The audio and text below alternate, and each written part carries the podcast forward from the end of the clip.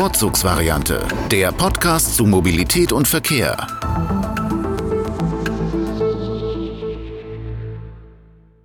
Hallo und herzlich willkommen zur vierten Ausgabe der Vorzugsvariante, wieder mit mir aus Zürich und aus Berlin zugeschaltet, wie immer Julius. Hallo Julius. Hallo Robert, schöne Grüße. Julius, wie ist es dir ergangen? Wir haben uns eine ganze Weile lang schon wieder nicht gehört. Was hast du so getrieben? Ja, ich ähm, war mal unterwegs und äh, ich hatte ein Problem. Ich muss ein bisschen ausholen. Die Geschichte ist relativ lang, aber sie ist ganz oh gut je. zum Start. ähm, ich wollte von Nürnberg nach Berlin fahren und da ist mir Folgendes passiert. Ähm, der Zug, der sollte über Coburg fahren, der ICE, das hatte ich äh, vorher nicht gesehen. Ich bin einfach in diesen Zug eingestiegen, so wie man das bei einem sinnvollen Taktfahrplan halt eben macht. Und ähm, kennt man ja in Deutschland, dass die Züge immer im Takt und immer auf dem gleichen äh, Linienweg Absolut. fahren. Absolut. Kennt man ja. Und ähm, die Fahrzeit war auch irgendwie übertrieben lang. Ähm, das hätte mich in, in Bedrängnis gebracht, wenn dann nicht der Zug in Coburg plötzlich eine Stunde zu früh war. Also auf dem. Wie kann das denn passieren? Auf dem Weg zwischen Nürnberg und Coburg hat er dann eine gesamte Stunde rausgefahren tatsächlich, äh, weil eine Umleitung ausgefallen ist und dann sind wir eben den direkten Weg gefahren. Und äh, da dieser Zug dann natürlich eine Stunde am Bahnsteig stand in Coburg, habe ich dann gedacht, naja komm, dann steigst du mal aus und guckst dir mal diese Stadt an. Das kann ja nicht so schlimm sein. Ne? Was kann schon bei westdeutschen Kleinstädten schiefgehen? Ist das empfehlenswert? Ich glaube, ich kenne sogar jemanden, der mal in Coburg gewohnt hat. Ähm, Stadt war ganz okay. Ähm, also kann man, kann man machen. Ich würde sagen, eine Stunde reicht auch. ähm, nein, natürlich nicht. Aber ähm, jedenfalls, äh, was macht man auch, wenn man äh, so ein bisschen als Nahverkehrsinteressierter in einer fremden Stadt ist? Man schaut sich mal an, wie ist denn dort das Nahverkehrsangebot organisiert. Und ja, da wird man, da wird man nicht, äh, nicht im Stich gelassen. Also natürlich gibt es dort keinen Verkehrsverbund. Warum auch? Und ähm, ja, was, was mich eigentlich zu dem, zu dem Hauptkritikpunkt äh, führt, den ich hier mal anbringen möchte. Und zwar gibt es tatsächlich immer noch Verkehrsbetriebe, die sind nicht in der Lage zu normalisieren, dass es auch Leute gibt, die abends, am Wochenende und nachts mit dem ÖV fahren wollen. Ne? Weil könnte ja sein, dass auch mal Leute kein Auto haben. Ne? Aha. Ja. Das hat sich, glaube ich, in Westdeutschland noch nicht so stark durchgesetzt, diese Erkenntnis. Nee, das hat sich in, in vielen Städten noch nicht so richtig durchgesetzt. Ähm, ich hab, weiß nicht, ob das ein spezifisch deutsches Problem ist, aber jedenfalls ähm, gibt es, gibt es dort schon in Coburg auch ein, ein Nahverkehrsnetz, was schon ganz okay ist. Also die Stadtbusse, die fahren ähm, grundsätzlich in ähm, okay im Takt und die bedienen auch alle Stadtteile und so. Also es passt wohl. Und äh, sie haben auch dort einen zentralen Knotenpunkt, wo sie die Busse dann aufeinander warten lassen, dass man umsteigen kann. Also ganz nett eigentlich. Aber ähm, das ist das Normalnetz und dann gibt es neben dem Normalnetz gibt es auch noch ein Freizeitnetz. Und Freizeitnetz, also wenn die Busse Freizeit haben oder was? Genau, also äh, stellen wir fest, ähm, nur normale ÖPNV-Nutzung ist, wenn man äh, zwischen, ich sag mal, 6 und 18 Uhr mit dem ÖV fährt, denn werktags ab 19.30 Uhr, samstags ab 15.25 Uhr und sonn- und feiertags ab, ab Betriebsbeginn existiert lediglich das sogenannte Freizeitnetz. Und in diesem Freizeitnetz, da sind die Busse eben ähm, dünner getaktet, was ja auch vielleicht verständlich ist in der Kleinstadt, ne, wo auch gar nicht so viel Nachfrage ist, die man bedienen könnte mit dem, mit dem Nahverkehr. Aber ähm, im Prinzip ist es einfach dieses, dieses Wording, was einfach das aussagt, ne, dass ähm, einfach das nicht eine normale Nutzung ist des ÖPNV.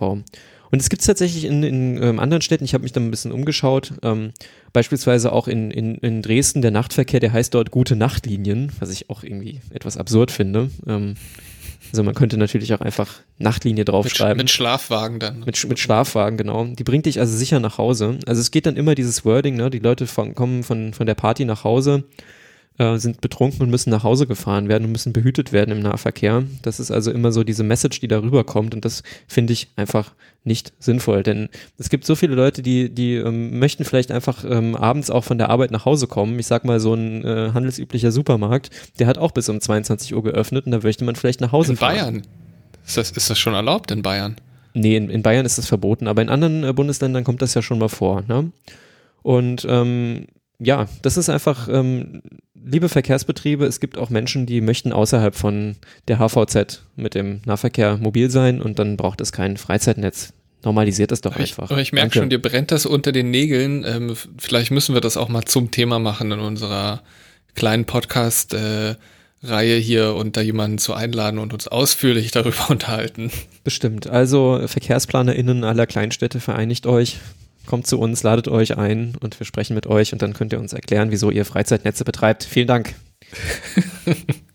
Naja, gut. Also Aufreger, Das war doch ähm, schön. Aufreger so äh, hin und her. Ähm, wir haben für euch ja auch heute wieder spannende Themen vorbereitet. Ähm, zwei kleinere ähm, Hintergrund-Nachrichtenthemen. Und natürlich freuen wir uns schon, euch das Interview der heutigen Folge in unserer Rubrik Das Thema näher bringen zu können. Wir haben nämlich mit dem Kurt Bauer gesprochen. Der Kurt Bauer ist der Leiter ähm, Fernverkehr bei den ÖBB, den österreichischen Bundesbahnen. Und mit ihm haben wir uns ähm, über das Thema Nachtzüge unterhalten. Wo kommt das eigentlich her? Wie werden Nachtzüge heute betrieben? Was sind die Herausforderungen? Und wo soll der Nachtzug eigentlich in Zukunft stehen? Ähm, da haben wir Also fahren. fahren. Entschuldigung, stehen. natürlich. Also- er soll fahren. Also Und- über Tag stehen irgendwo, aber sonst nachts oder fahren. Genau, genau. Ähm, ja, wir haben über eine Stunde ein bisschen mit uns mit ihm unterhalten und ja, ähm, wir waren sehr zufrieden mit dem Interview. Ich hoffe, ihr auch. Das werden wir dann ähm, später, später einspielen.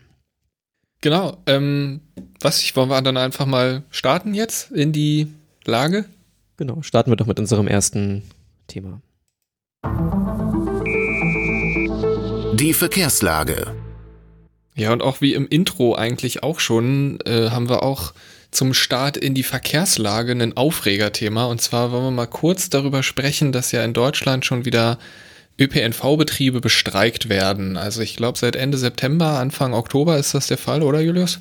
Ja, geht jetzt auf jeden Fall schon, schon eine ganze äh, Länge.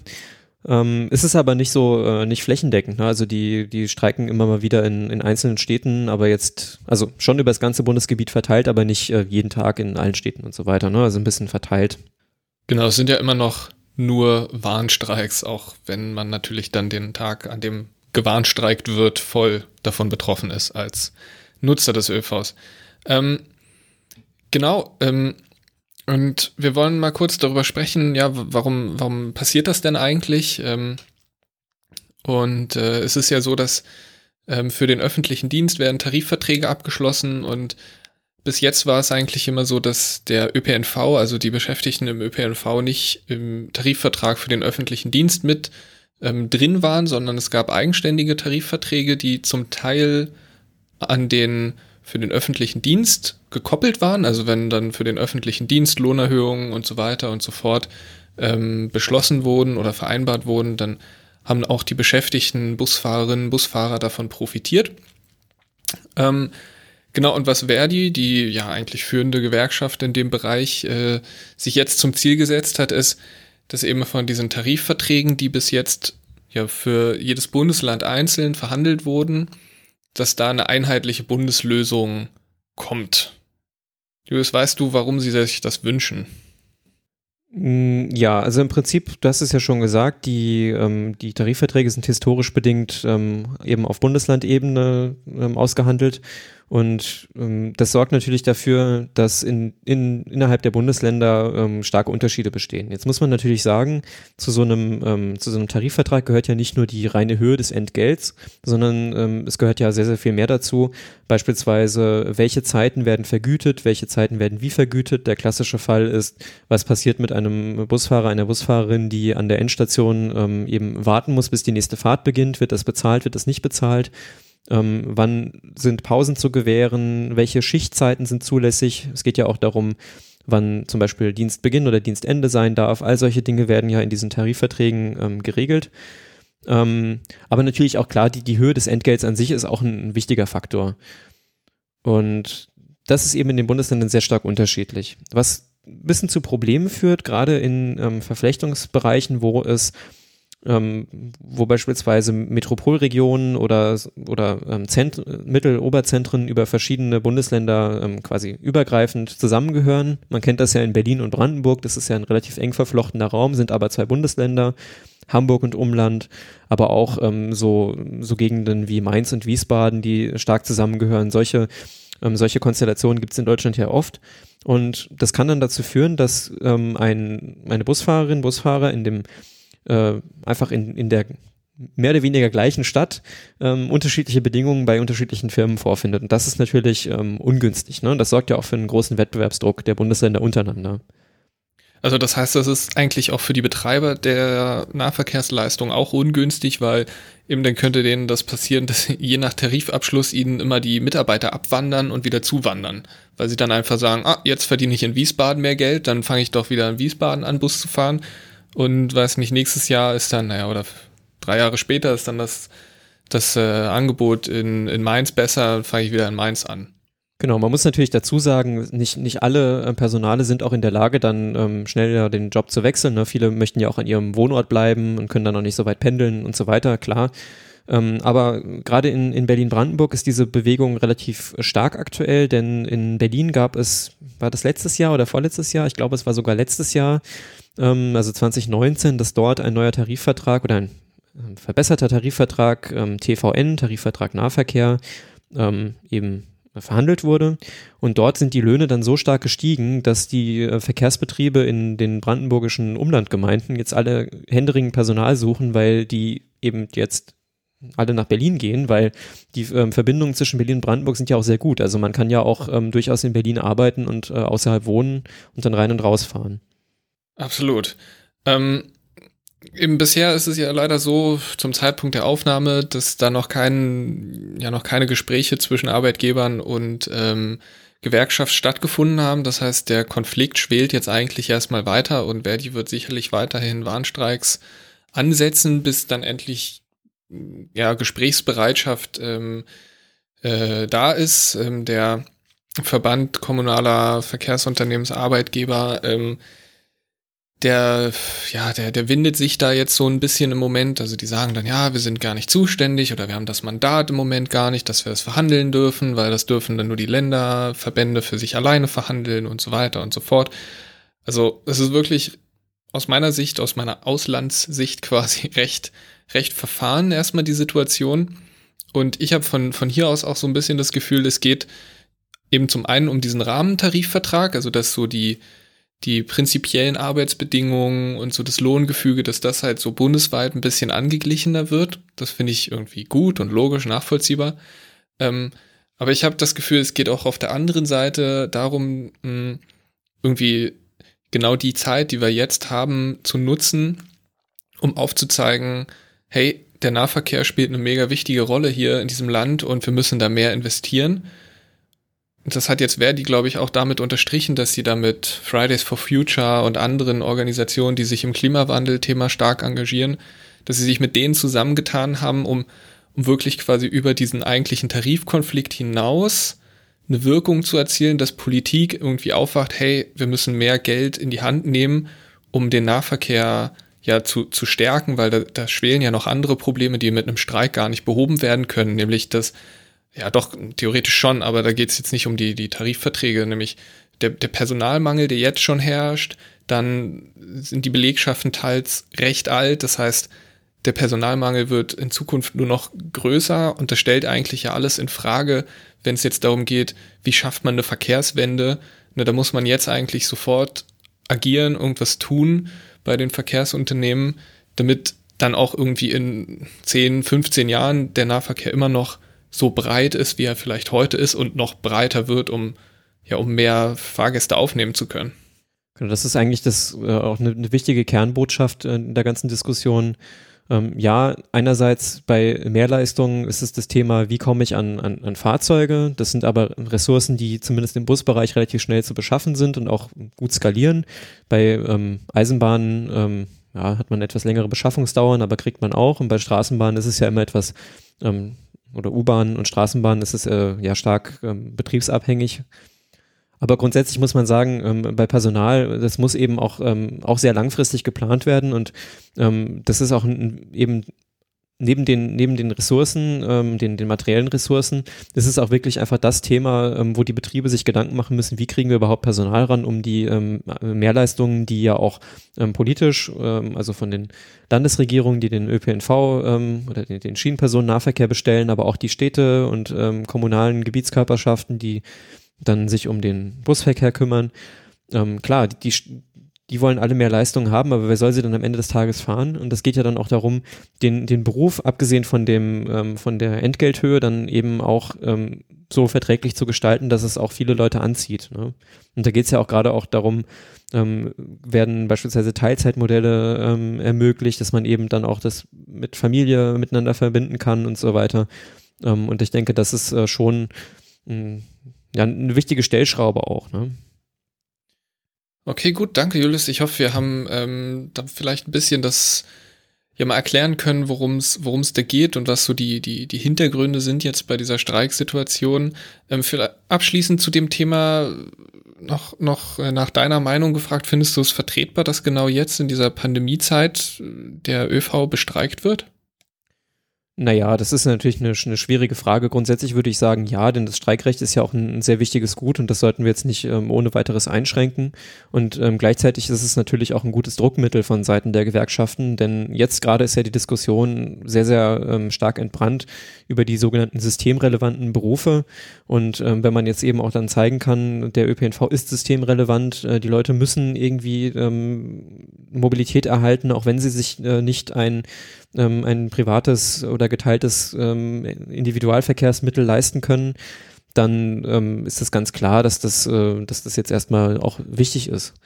Und ähm, im, im Endeffekt, ja, die, die Möglichkeit, so eine Diskussion verfahren zu lassen, die besteht ja immer von beiden Seiten. Ne? Und aktuell ist es ja nicht so richtig. Äh, die, die Gewerkschaften sagen immer, die Arbeitgeber sind dran schuld und die Arbeitgeber sagen, die Gewerkschaften sind dran schuld. Also ich glaube, es ist eben die, die üblichen Diskurse, die man eben führt bei Streiks, aber mhm. letztendlich, ja.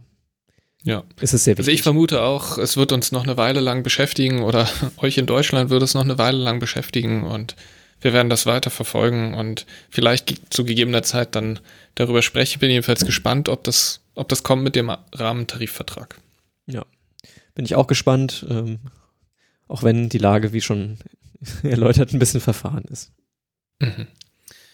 Gut, dann springen wir doch zu unserem zweiten Thema der aktuellen Verkehrslage. Genau, wir haben ähm, noch ein paar Neuigkeiten, die sich in dem Bereich der Plan, ähm, des Planrechts für Infrastrukturvorhaben bewegen. Es klingt im äh, ersten Moment etwas trocken. Wir versuchen es jetzt etwas ähm, ja, interessant dennoch für euch zu gestalten, denn man muss ja sagen, ähm, bevor ich eine Infrastrukturmaßnahme jeglicher Art bauen kann, muss das Ganze ja auch irgendwie ordnungsgemäß abgesichert sein. Also die Verwaltung muss ihr okay geben, es muss alles ähm, mit den Betroffenen ähm, in Einverständnis gebracht werden, wenn zum Beispiel Enteignungen oder dergleichen stattfinden. Und letztendlich ist es ja auch sehr wichtig, dass man dort ähm, eben ein nachvollziehbares Verfahren schafft, ähm, womit dann am Ende auch alle glücklich sind, was man auch dann vor Gerichten entsprechend anfechten kann, ähm, damit es alles seine Richtigkeit hat. Und ähm, jetzt im Zusammenhang mit der Corona-Pandemie haben sich dort auch in diesem Bereich eben der Genehmigungsverfahren für Infrastrukturmaßnahmen noch Neuigkeiten ergeben, denn wir sind ja vor der Herausforderung gestellt, dass ähm, aktuell ähm, ja viel mehr eben im digitalen Raum auch stattfinden muss, weniger in der Öffentlichkeit ähm, und andererseits natürlich auch ähm, eine ganze Menge an Infrastrukturmaßnahmen ähm, weiter ansteht und auch gebaut werden sollen, die sollen natürlich nicht, ähm, die sollen natürlich jetzt auch nicht verzögert werden durch diese Pandemiesituation.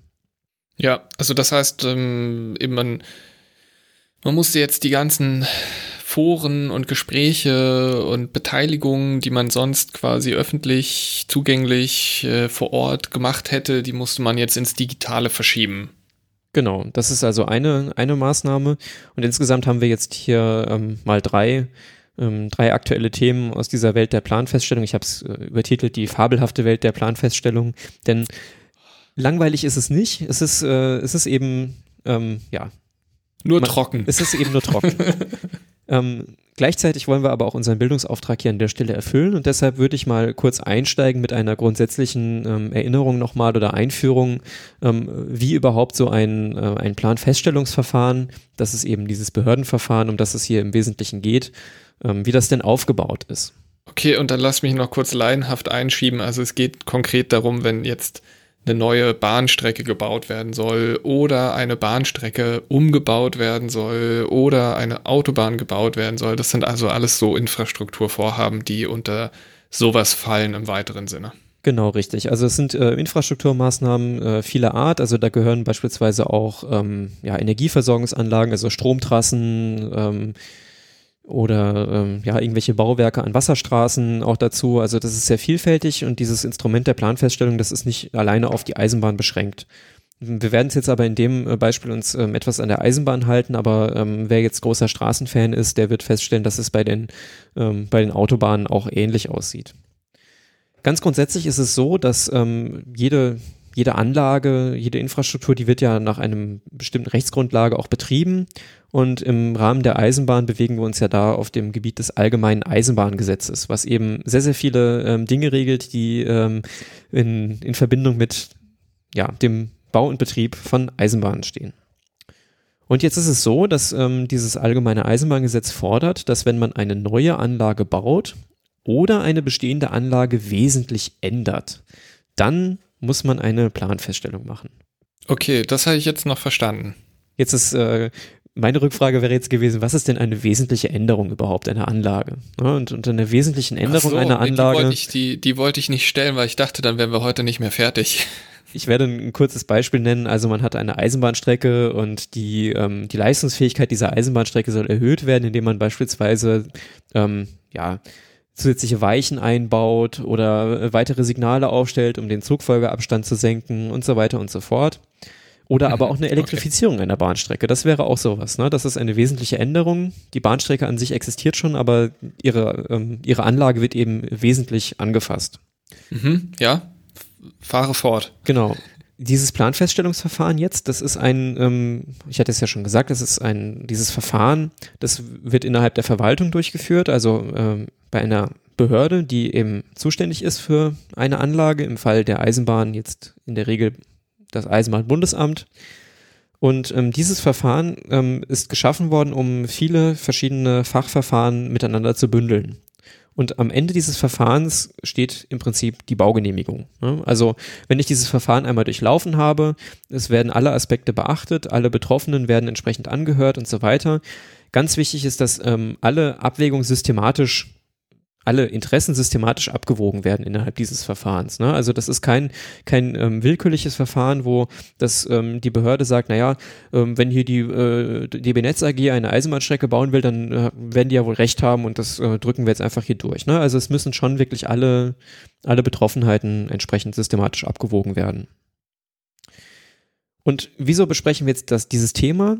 Denn bei der Planfeststellung ist auf jeden Fall ähm, eine Öffentlichkeitsbeteiligung vorgesehen. Ich hatte ja gerade schon gesagt, Betroffene müssen immer angehört werden und ähm, dazu gehört natürlich auch die Öffentlichkeit.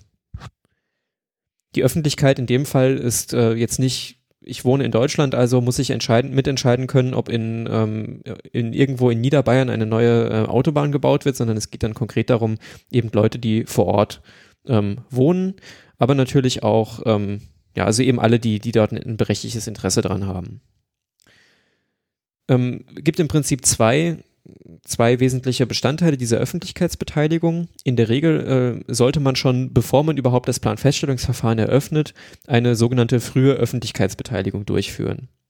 Und ähm, das ist im Prinzip sowas wie ein Dialogforum, was man ja ähm, heute bei Eisenbahninfrastrukturvorhaben oft hat, ähm, dass man sich eben Leute vor Ort einlädt, mit denen diskutiert, sagt, ähm, hier wollen wir eine Eisenbahnstrecke bauen, ähm, gibt es da grundsätzliche Vorbehalte oder gibt es Ideen, wie man vielleicht die Trassenführung wählen kann und so weiter.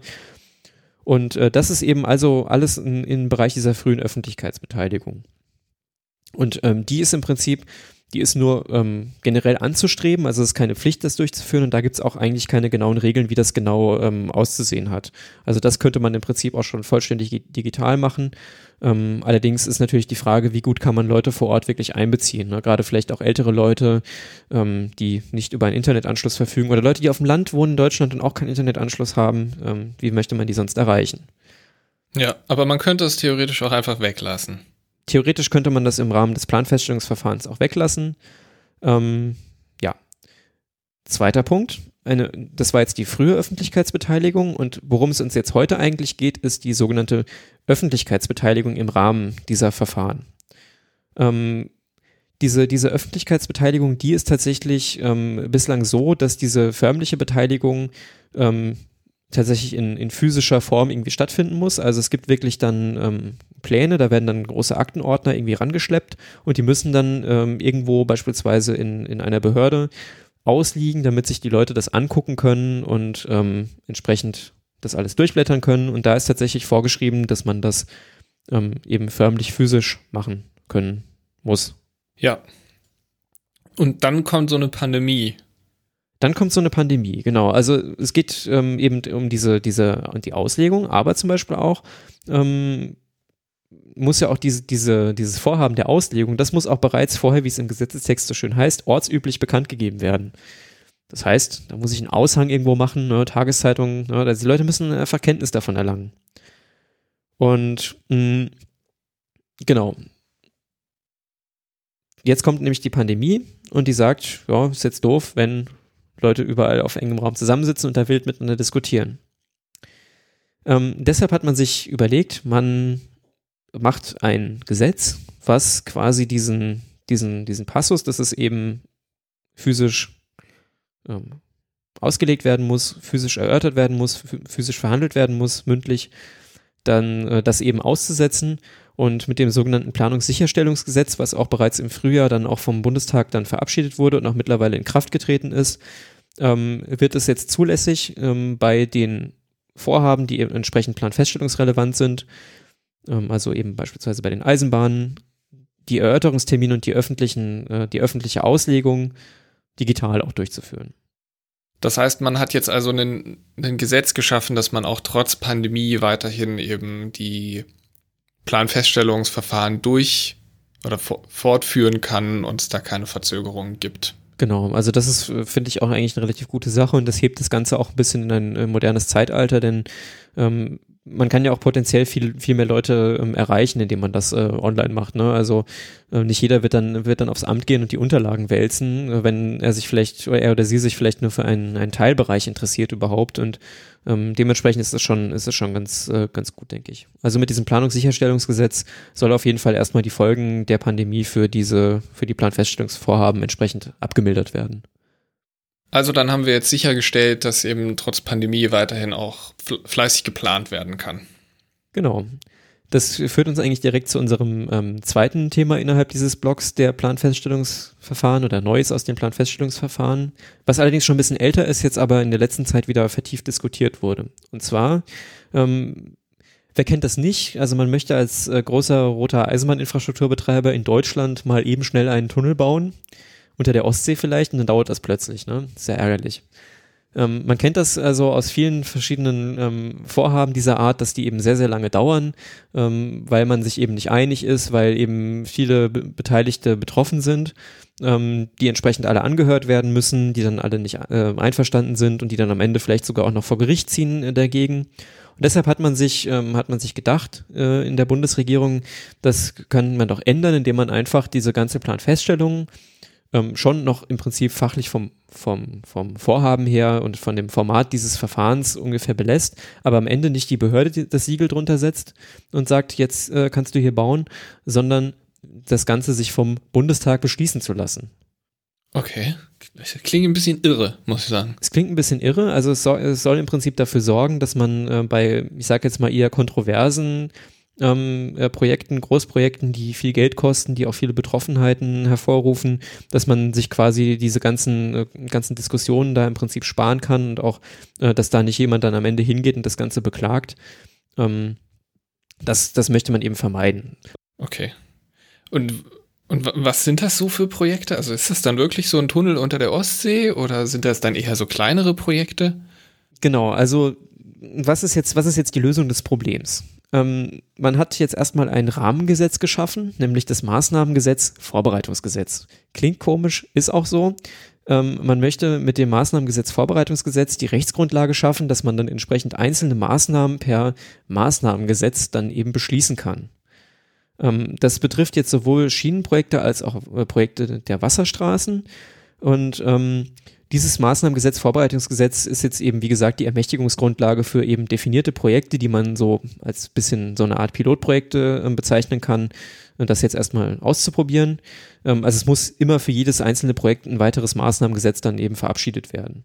Okay, dann wäre jetzt der, der Begriff der Folge auch schon geklärt, oder? Maßnahmengesetz, Vorbereitungsgesetz, ja, das ist gut.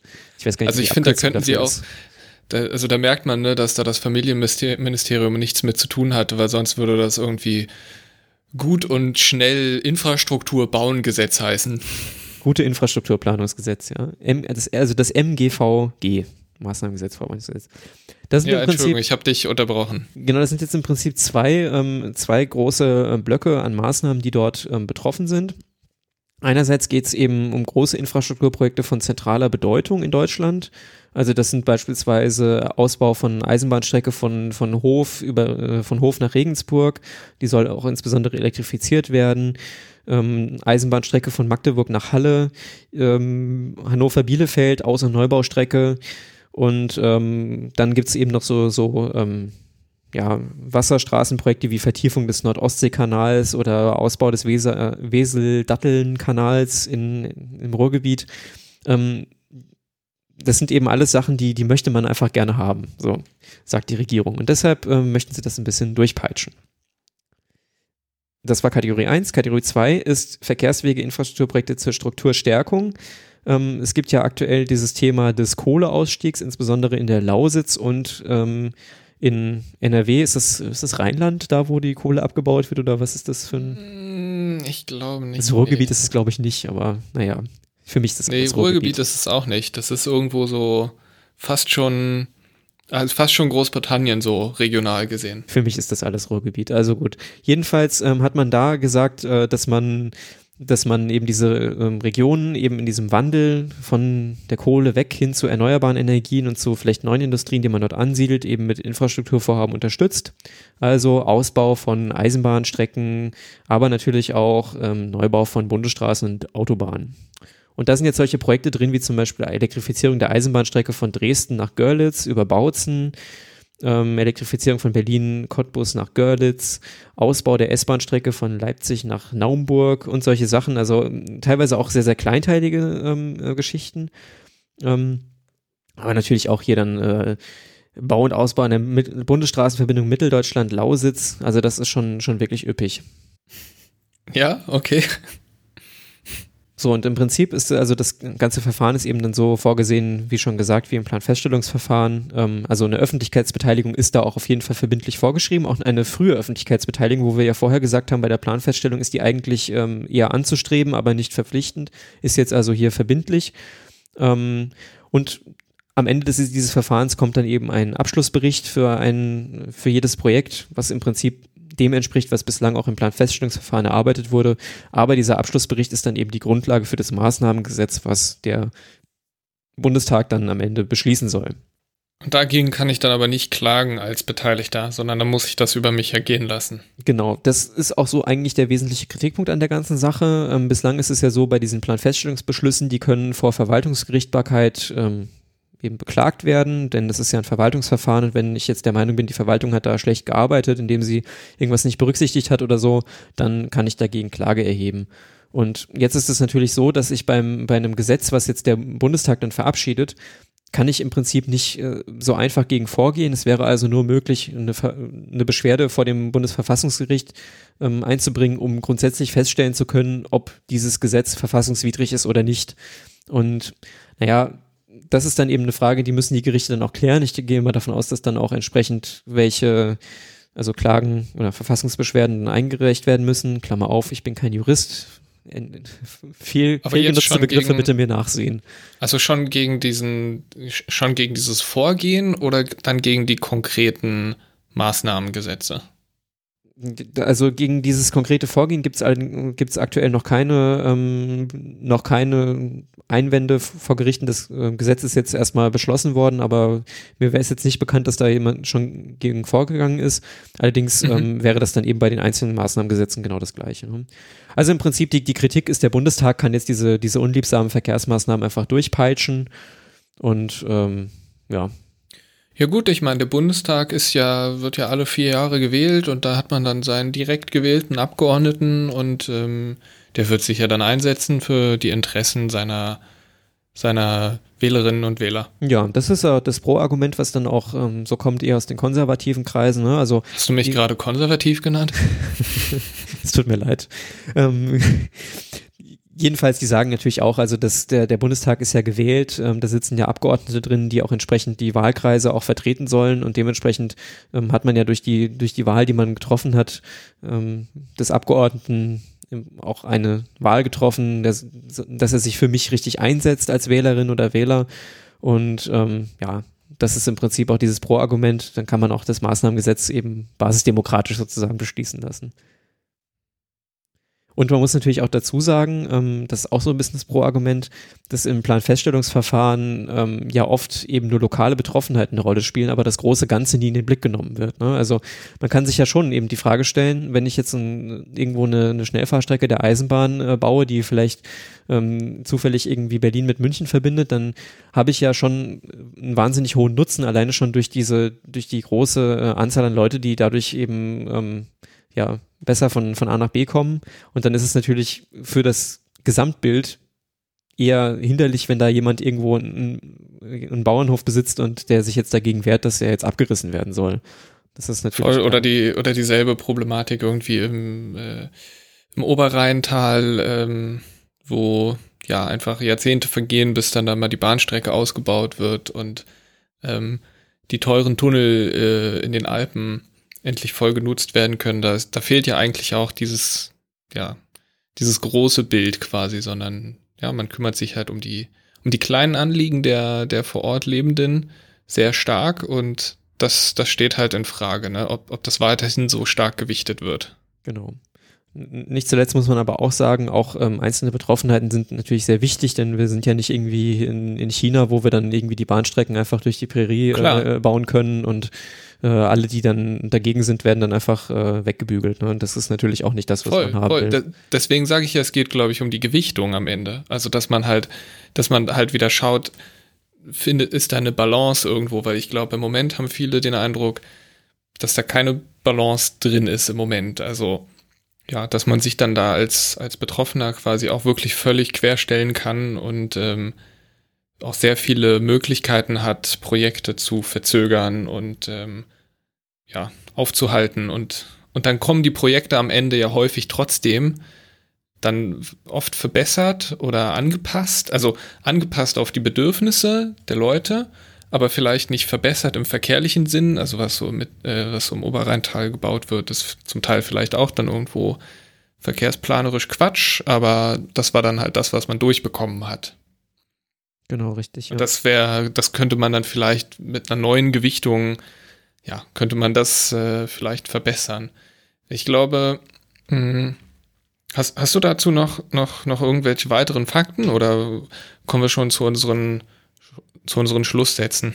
Nee, das, das passt im Prinzip, genau. Ähm, okay. Ja, also Planfeststellung über, über Maßnahmengesetze muss man jetzt eben sehen, wie sich das entwickelt, ob die Regierung das auch äh, dann eben als Maßnahme nutzen wird, das wirklich häufig zu machen. Also man, man sieht ja schon, dass in, das waren ja eben nur Beispielprojekte, die ich jetzt äh, vorgetragen hatte, aber da sind ja schon eine ganze Menge an Projekten auch wirklich drin, ähm, die da jetzt äh, eben von diesem Gesetz profitieren. Und das muss man einfach sehen, wie sich das entwickelt. Ne? Es kann, also meines Erachtens kann es nicht sein, dass man für jedes ähm, ähm, Projekt das jetzt per Gesetz macht. Denn einerseits wäre das ein wahnsinnig hoher Aufwand, der auch dann ähm, auf den Bundestag, also man müsste einfach wahnsinnig viele Gesetze ähm, beschließen. Aber ähm, ja, es würde eben dieses förmliche Verfahren auch eigentlich komplett ähm, ad absurdum führen. Mhm, mh. Ja, also ich finde es auch interessant zu, zu sehen, wie sich das, wie sich auch das dann weiterentwickelt, ähm, weil ja, ich meine, der, der Wunsch dahinter ist ja, dass das äh, die Dinge beschleunigt und dass man da irgendwie flotter vorwärts kommt, aber das, das steht ja auch noch, oder der Beweis steht ja auch noch aus, oder? Das, das muss ja dann die Zeit wirklich zeigen, ob das funktioniert. Ja weil die Bundesregierung das jetzt auch nicht als, ähm, als einzelne Maßnahme äh, im Rahmen dieser der Beschleunigung eben von Infrastrukturvorhaben sieht, hat man sich auch noch was Drittes überlegt, was wir noch vorstellen wollen an der Stelle. Und zwar ähm, geht es darum, dass ähm, die Bundesregierung gerne möchte, dass man statt einer Planfeststellung, also diesem kompletten Verfahren mit Beteiligung und so weiter, eine vereinfachte sogenannte Plangenehmigung nur noch ausreicht, ähm, die eben für einzelne Infrastrukturprojekte wie zum Beispiel Elektrifizierung von Bahnstrecken, Ausrüstung mit dem europäischen Zugbeeinflussungssystem ETCS oder aber der barrierefreie Umbau ähm, von Bahnsteigen, also Bahnsteigerhöhung, Bahnsteigverlängerung, aber auch Errichtung von Lärmschutzwänden.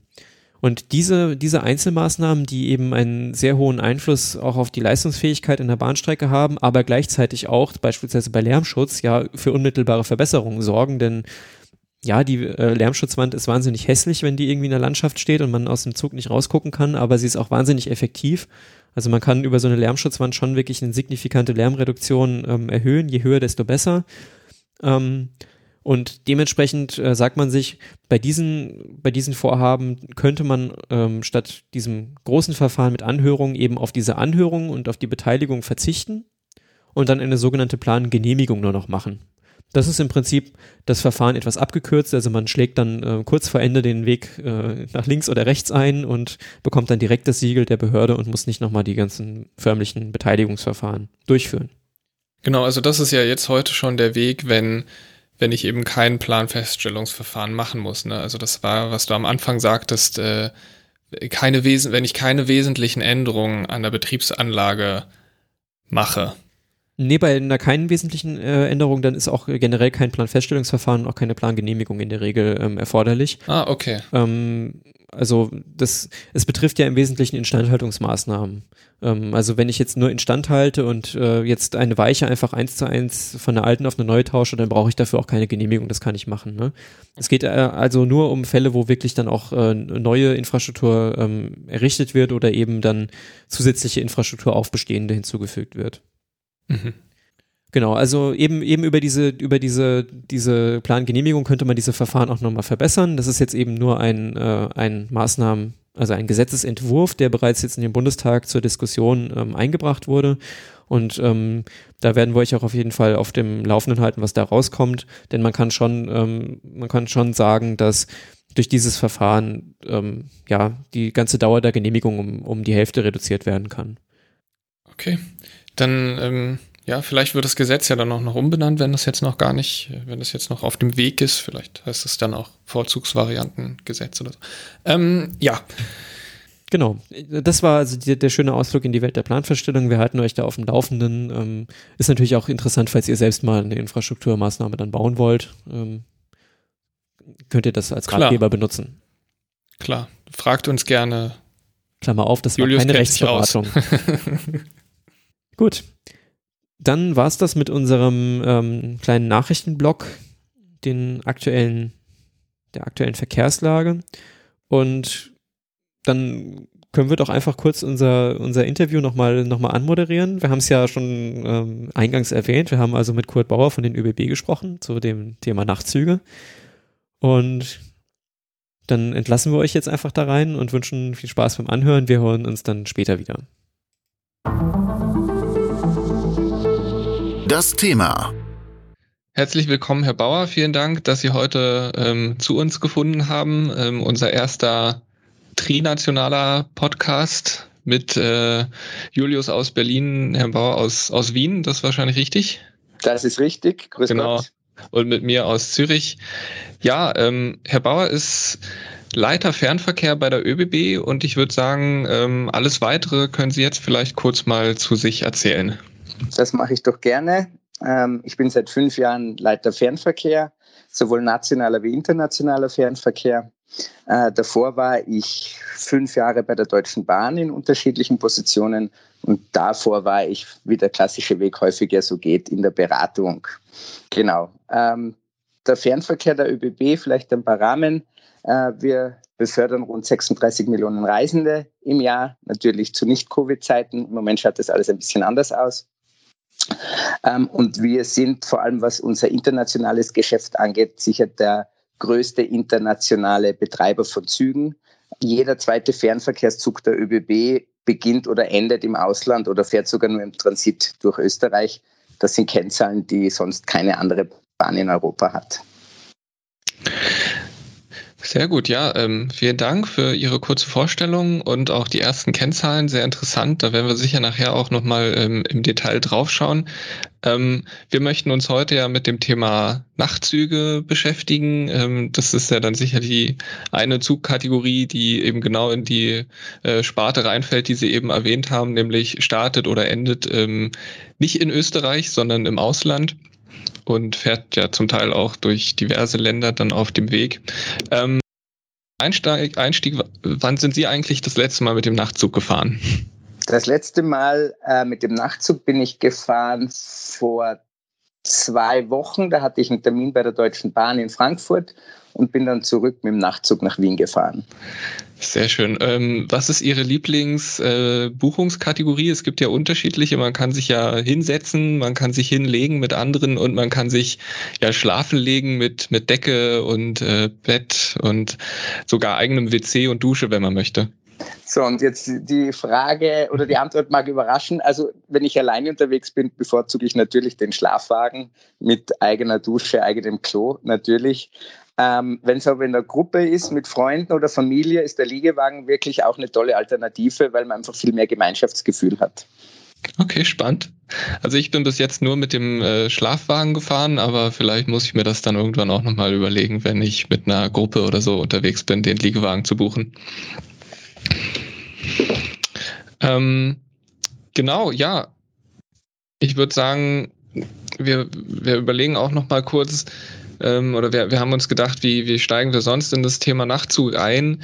Ähm, wir haben gedacht, wir können vielleicht historisch mal so ein bisschen herleiten, ja, warum hat man eigentlich irgendwann mal gedacht, Nachtzüge wären eine gute Idee?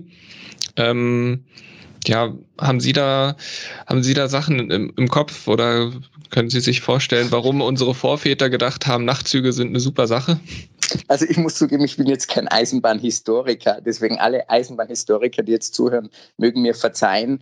Ähm, äh, das Ganze hat begonnen, als die Eisenbahn wirklich längere Distanzen überwinden hat müssen und die Fahrzeiten untertags einfach zu lang wurden. Und dann ist man relativ schnell auf die Idee gekommen, da vielleicht doch Abteile mit Betten einzurichten. Das war, wenn ich richtig informiert bin, aber das ist jetzt wirklich aus dem FF ein Belgier, der Herr Nagelmarkers oder so ähnlich hat der geheißen. Und damit hat dann auch die große Zeit der Nachtzüge in Europa begonnen, weil man natürlich nicht vergessen darf, bis zum Zweiten Weltkrieg war der Nachtzug oder der Zug generell ja das einzig vernünftige brauchbare Verkehrsmittel in Europa und dementsprechend natürlich auch äh, Industrie, Geschäftsreisen und der Adel mussten verreisen und denen mit der Bahn verreisen. Denen wollte man es natürlich möglichst komfortabel machen. Und so hat der Nachtzug und vor allem auch der Schlafwagen natürlich da bis, würde ich sagen, mal rein in die 50er, 60er äh, das luxuriöse Reisen in Europa dominiert. Okay, interessant. Also das äh, mit dem Belgier, das war mir auch noch gar nicht, noch gar nicht so bewusst. Ähm, genau, und ich glaube an die, an die dann nicht so weit entfernte Geschichte, an die können wir uns alle, naja, nicht erinnern, aber die vielleicht genauer vorstellen. Dann ist das Auto groß nach dem Krieg äh, aufgekommen. Ähm, dann das Fliegen ist immer günstiger geworden und ich denke mal, der Nachtzug, ja, ist immer stärker und stärker unter Druck gekommen, einfach durch die vielen Alternativen, die es gab und vor allen Dingen auch ähm, ja durch den den Schnellzugverkehr und die ja, Ausbau TGW, ICE, wie sie alle heißen in Europa, also wo man dann eben Distanzen an einem Tag zurücklegen konnte, die man früher nur über Nacht oder eben, weiß nicht, über längere, längere Stunden zurücklegen konnte. Ähm, genau, und dann gab es ja eigentlich eine recht ja, traurige Zeit der Nachtzüge, wo ein Nachtzug nach dem anderen gestrichen wurde. Ähm, wie viele Nachtzüge gibt es denn heute noch so Pi mal Daumen in Europa? Das ist äh, keine ganz einfache Frage, weil gerade in Osteuropa, in Polen, in Rumänien gibt es schon noch eine große Anzahl an Binnennachtzügen. Jetzt traue ich mich da ehrlicherweise gar keine Kennzahl zu geben. Was klar ist, ist, Frankreich ist praktisch nachtzugfrei, Spanien ist nachtzugfrei. Ähm, Deutschland wäre es, wenn es jetzt nicht die ÖBB gäbe. Also äh, man sieht schon in den großen Flächenstaaten in Europa, vor allem dort, wo auch Hochgeschwindigkeitsinfrastruktur besteht, dort ist der Nachtzug wirklich verschwunden. Eine Ausnahme, muss man sagen, ist Italien. Die Trenitalia hat immer noch ein relativ intensives Netz an Nachtzügen, aber auch nur deshalb, weil das bestellter Verkehr des Staates ist und das einfach in Italien zur Daseinsvorsorge zählt, anders wie jetzt in anderen großen Staaten in Europa. Okay, also können wir festhalten, Westeuropa ist noch Nachtzugentwicklungsland mit Potenzial. So sehen wir das, jawohl. Wie ist es denn jetzt eigentlich dazu gekommen, dass, ähm, dass die ÖBB jetzt so groß im Nachtzuggeschäft sind? Weil ich glaube, jetzt so als, als ähm, jemand, der in der Deutsch-Österreich-Schweiz-Region wohnt, da würde man vermutlich schon, wenn man über Nachtzüge spricht, da würde man natürlich irgendwie zuerst an die ÖBB denken. Ähm, wie ist es denn dazu gekommen, ähm, historisch gesehen? Auch jetzt vielleicht über die, die letzten paar Jahre gesehen? Genau, also es ist so, dass die ÖBB immer eigentlich eine Vielzahl oder ja, eine Vielzahl an Nachtzügen betrieben hat. Nicht zuletzt auch, weil es in Österreich aufgrund der Geografie auch einiges an Binnennachfrage im Nachtzug gibt. Das ist eigentlich immer so ein bisschen das Kern gewesen, der Kern gewesen dass wir einfach von Ost nach Westösterreich Binnennachtzüge haben, von Graz nach Vorarlberg, von Wien nach Vorarlberg und wir grundsätzlich auch an das Geschäft immer geglaubt haben. Und im September 2015 hat uns die Deutsche Bahn dann informiert, dass sie selbst mit Dezember 2016 aus dem Nachtzuggeschäft aussteigen wird. Was uns ja eigentlich egal sein hätte können, wenn wir nicht viele Nachtzüge gemeinsam mit der DB betrieben hätten und damit natürlich Synergien verloren gegangen wären, wenn ein Partner im Geschäft aussteigt. Ein Beispiel ist zum Beispiel der Wien-Rom- und München-Rom-Zug. Der eine Zugteil war von der DB gestellt, der andere von der ÖBB. Und wenn ein Partner wegfällt, dann muss man sein Geschäft neu sortieren. Und eigentlich hatten wir zu dem Zeitpunkt nur zwei Möglichkeiten. Entweder eine maximale Angebotsreduktion auch auf die Binnenverkehre in Österreich, weil die restlichen Äste kaum mehr wirtschaftlich zu betreiben gewesen wären ohne Deutsche Bahn. Oder die Flucht nach vorne und sich anzuschauen, welche Linien könnte man denn, welche sind wirklich Synergielinien mit unseren Linien, welche könnte man davon von der DB übernehmen und dann im eigenen äh, Namen und auf eigene Rechnung zu betreiben. Und so war das ein unglaubliche spannende 14 Monate von September bis Dezember 2016. Wir haben uns sehr genau die Linien angeschaut, betrieblich, aber auch kommerziell natürlich. Das Thema Rollmaterial, also Wagen, war ein großes Thema.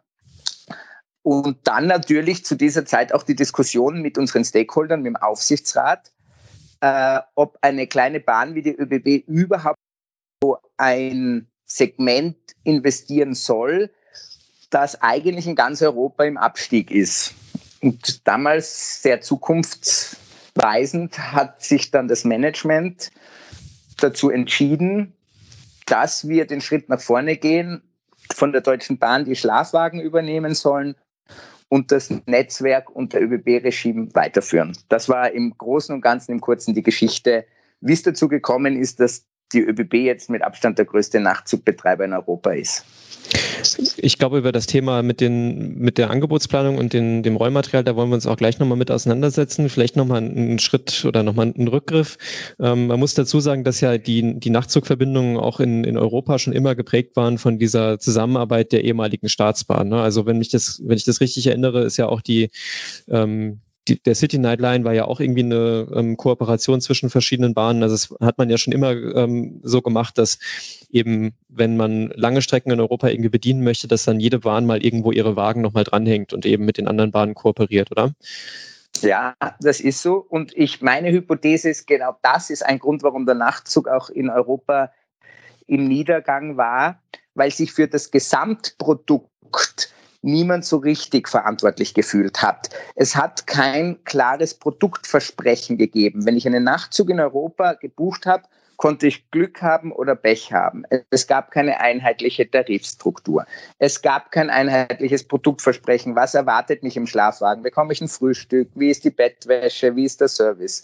Und das war schon auch ein Grund, warum der Nachtzug eigentlich im Abstieg war, weil für das Gesamtprodukt sich niemand verantwortlich gefühlt hat, sondern jeder hat halt in seinem Territorium das gemacht, was er für richtig gehalten hat. Auf jeden Fall. Also ich finde, das ist ja auch ein Punkt, der heute dem, dem Internationalen Tag Fernverkehr auch immer noch ein bisschen, ähm, ja, weiß nicht, dass das Potenzial vielleicht entzieht, weil, weil es da ähnlich ist mit der Tarifstruktur und das ist recht undurchsichtig. Und wenn man es dann halt vergleicht mit irgendwie EasyJet, wo ich dann sage, so, ich möchte von A nach B fliegen und dann gibt's halt irgendwie den Flug und dann buche ich den und dann bin ich fertig.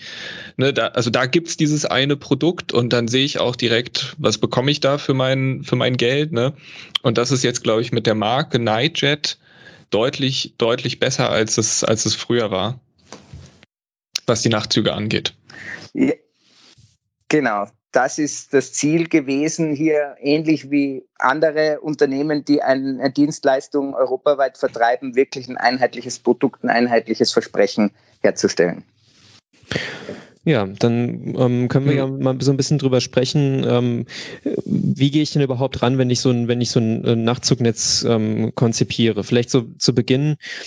Ähm, was, wo besteht denn überhaupt äh, Nachfrage für Nachtzüge? Also wir hatten ja vorhin schon, äh, eine Sache habe ich ja schon mitgenommen, es gibt einerseits Staaten, die ähm, durch ihre Geografie oder durch ihre eben die Struktur des Landes auch eine Binnennachfrage aufweisen. Ähm, also was, was, sind, was sind heute, ähm, also wie würde man 2020 rangehen und sagen, welche, welche Achsen für, für Nachfrage definiere ich bei den Nachtzügen? Das ist halt eine recht hypothetische. Ähm, vielleicht kommen wir gehe ich jetzt da einen Schritt zurück und beantworte, wie das Netz entstanden ist, das die ÖBB heute betreibt.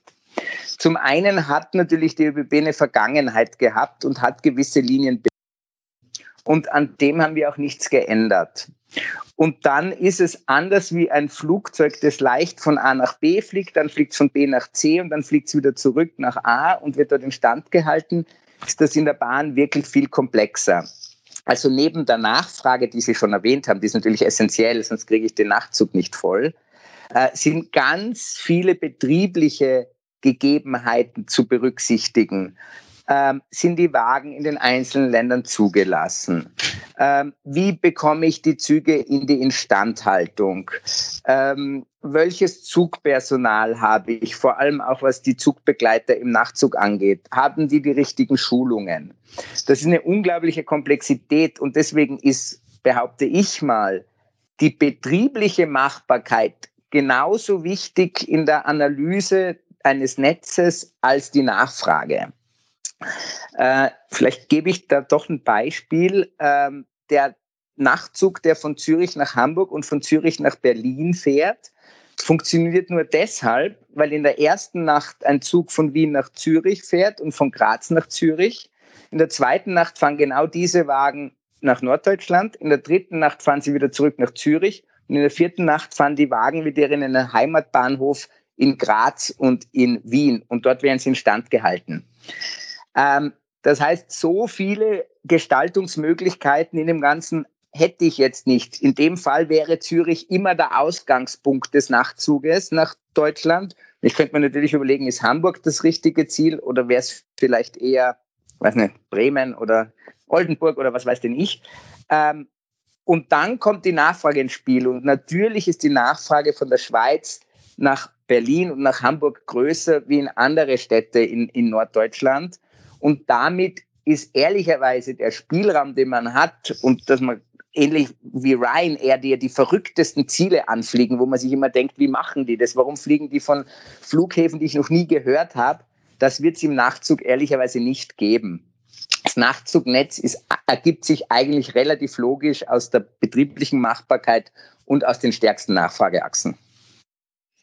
Was ja im Prinzip auch nicht heißt, äh, dass man dann an dem Ziel, wo der Nachtzug dann hinfährt, äh, dann eben nichts steht, sondern man kann ja dann durchaus mit anderen Zügen weiterreisen, was es vielleicht gegenüber dem, dem Ryanair-Flug, der irgendwo auf, äh, ich sag mal, Frankfurt-Hahn oder München West landet, dann nicht unbedingt gegeben ist. also von, von daher ähm, ist, der, ist der Nachtzug ja natürlich schon ein bisschen, bisschen integrierter als das Ganze. Ähm, Im Prinzip, man muss ja auch sich so ein bisschen die Frage stellen, ähm, wenn ich, wenn ich so eine Verbindung anbiete, ähm, wie lange gestalte ich eigentlich die Reisedauer? Weil ich sag mal, wenn ich jetzt in so einem Nachtzug sitze, der irgendwie bloß fünf Stunden fährt, dann bringt mir das ja auch nichts, oder? Ja, das ist auch wieder ähm, anders als im Flieger. Äh, wir denken natürlich immer an die Verbindung, jetzt bleiben wir bei dem Beispiel Zürich, Hamburg. Aber genauso viel Fra Nachfrage habe ich zum Beispiel von Freiburg nach Hannover. Das heißt, egal wie ich einen Nachtzugfahrplan stricke, gewisse ähm, ODs, also gewisse Start- und Endbahnhöfe der Reisenden werden eine sehr günstige Zeitlage aufweisen und andere eine etwas ungünstigere. Und natürlich orientiert man sich an den größten Ballungsräumen, die verbunden werden. Man darf aber nicht unterschätzen, dass ein wesentliches Potenzial des Nachtzuges eigentlich gerade nicht die großen Metropolen sind, wo ich sowieso Flughäfen und Flugverbindungen habe, sondern zum Teil auch eben die kleineren Städte, äh, die kaum eine Alternative haben. Zum Beispiel haben wir sehr viel Nachfrage von Wels und Linz nach Hannover, einfach weil es zwischen Oberösterreich und Hannover sehr viele Geschäftsbeziehungen gibt. Und in der Tat gibt es zwischen Linz, Wels und Hannover außer dem Tageslinienverkehr, der dann aber sehr lange braucht, eigentlich keine adäquate äh, Verbindung über, über die Luft. Ähm, und das ist wirklich das zweite Potenzial, das der Nachtzug mitnimmt das kein anderes Verkehrsmittel mitnehmen kann. Also das heißt, Sie suchen da zum Teil auch ganz schlau die, die Nische, die Nische, die Ihnen andere Verkehrsmittel lassen. Absolut. Also ich habe das auch ähm, ja mein Lieblingsnachtzug ist natürlich der nach Berlin ähm, aus, aus Zürich und ich verfolge das dann auch immer, wenn es da irgendwie Änderungen gibt an, am, am Linienlauf oder so und sehe dann irgendwie in der, weiß ich nicht, sachsen-anhaltinischen Presse, ja, hurra, der Night, Nightjet hält jetzt in Magdeburg und wir haben jetzt direkte Verbindungen nach Zürich oder so. Also da sieht man auch eben genau diese Bedeutung der, der kleineren Städte. Ähm, die eben sonst dann nach Berlin müssten zum Flughafen oder nach Hannover oder was weiß ich wohin, ähm, dass da ja auch dann eine große Aufmerksamkeit herrscht und die das Recht wertschätzen. Absolut, absolut. Und jetzt ist Magdeburg aus österreichischer Sicht natürlich schon eine Großstadt. Voll, aus ähm, Schweizer Sicht auch. ähm, und genau die urbanen Zentren, die helfen natürlich wirklich auch in der ja, im, im, im Nachfragesteigern äh, des Nachzuges. Und es ist natürlich auch immer eine ganz gute PR-Maßnahme, wenn regionale Medien dann so eifrig über den Nachtzug äh, berichten, weil das für uns als ÖBB natürlich schon auch eine ganz große Frage ist, wie äh, betreibt man denn Marketing für so ein europaweites Produkt bei einem Marketingbudget, das natürlich für eine Staatsbahn nicht unendlich groß ist und schon gar nicht eins, das man dann unbedingt groß im Ausland ausgeben sollte. Und ähm, hier begrüßen wir natürlich die mediale, das mediale Interesse, das es eigentlich seit Jahren, aber im letzten Jahr ganz besonders gibt an dem Thema Nachtzug, weil am Ende ist es natürlich für uns schon auch äh, kostenlose Werbung, das muss man sagen. Absolut, und das hilft natürlich auch, um überhaupt ja das Thema Nachtzug und dann auch die Marke Nightjet im Kopf zu platzieren, weil äh, wenn jetzt, ich, ich sag mal, wenn jetzt die ÖBB anfangen würde, in, in Magdeburg zu plakatieren, ne, dann ja, dann steht da vielleicht drauf, ja, Nightjet jetzt nach, nach Zürich oder so. Und dann sehen das die Leute und denken, ja, schön, was will ich in Zürich? Ich will irgendwie nach Freiburg. Ne? Und, und checken dann vielleicht gar nicht, dass sie auch mit dem Nightjet nach, nach Freiburg fahren könnten. Und das, das schafft man dann wahrscheinlich erst darüber, dass, dass die Leute wahrnehmen, ah ja, da gibt's hier einen Nachtzug und wenn ich jetzt mal nach Freiburg will, dann, ne, dann, dann überlege ich, was gibt's da so und dann fällt mir ein, ah, da gibt's ja noch den Nachtzug, vielleicht hält der ja in Freiburg und dann kommt er eben auch mit in die Überlegung, welches Verkehrsmittel wähle ich dann auf der Reise. Also das ist ganz wesentlich, was Sie jetzt sagen, äh, im Evoke Z, wie das so schön heißt, im Marketing, äh, muss der Nachtzug erst wieder einen Platz finden bei den Reisenden, die vorhaben, eine längere Reise zu unternehmen. In den 70er, 80er Jahren war es noch ganz normal, auch zu schauen, fahrt ein Nachtzug an meine Zieldestination. Und dieses Thema ist natürlich in den letzten Jahren verloren gegangen. Und da hilft dieses, diese mediale Präsenz, auch die politische Präsenz ungemein, dass äh, ja, Kunden auch wieder aktiv schauen, ob es einen Nachtzug an die Destination gibt, die für, dies, äh, die für sie wichtig ist.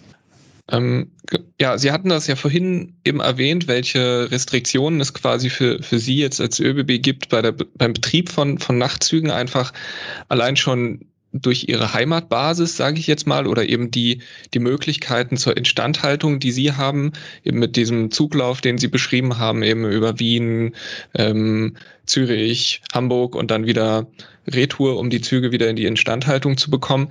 Was für, ähm, ja, was für Restriktionen gibt es denn noch? Also wie lange braucht denn zum Beispiel der Nachtzug dann in Hamburg Standzeit, damit ich den irgendwie wieder flott machen kann und der wieder hübsch und aufgeräumt ist, um dann zurückzufahren? Ja, also wir brauchen dann schon den Tag, äh, weil zuerst werden natürlich dann einmal die Betten abgezogen, die Wagen gereinigt.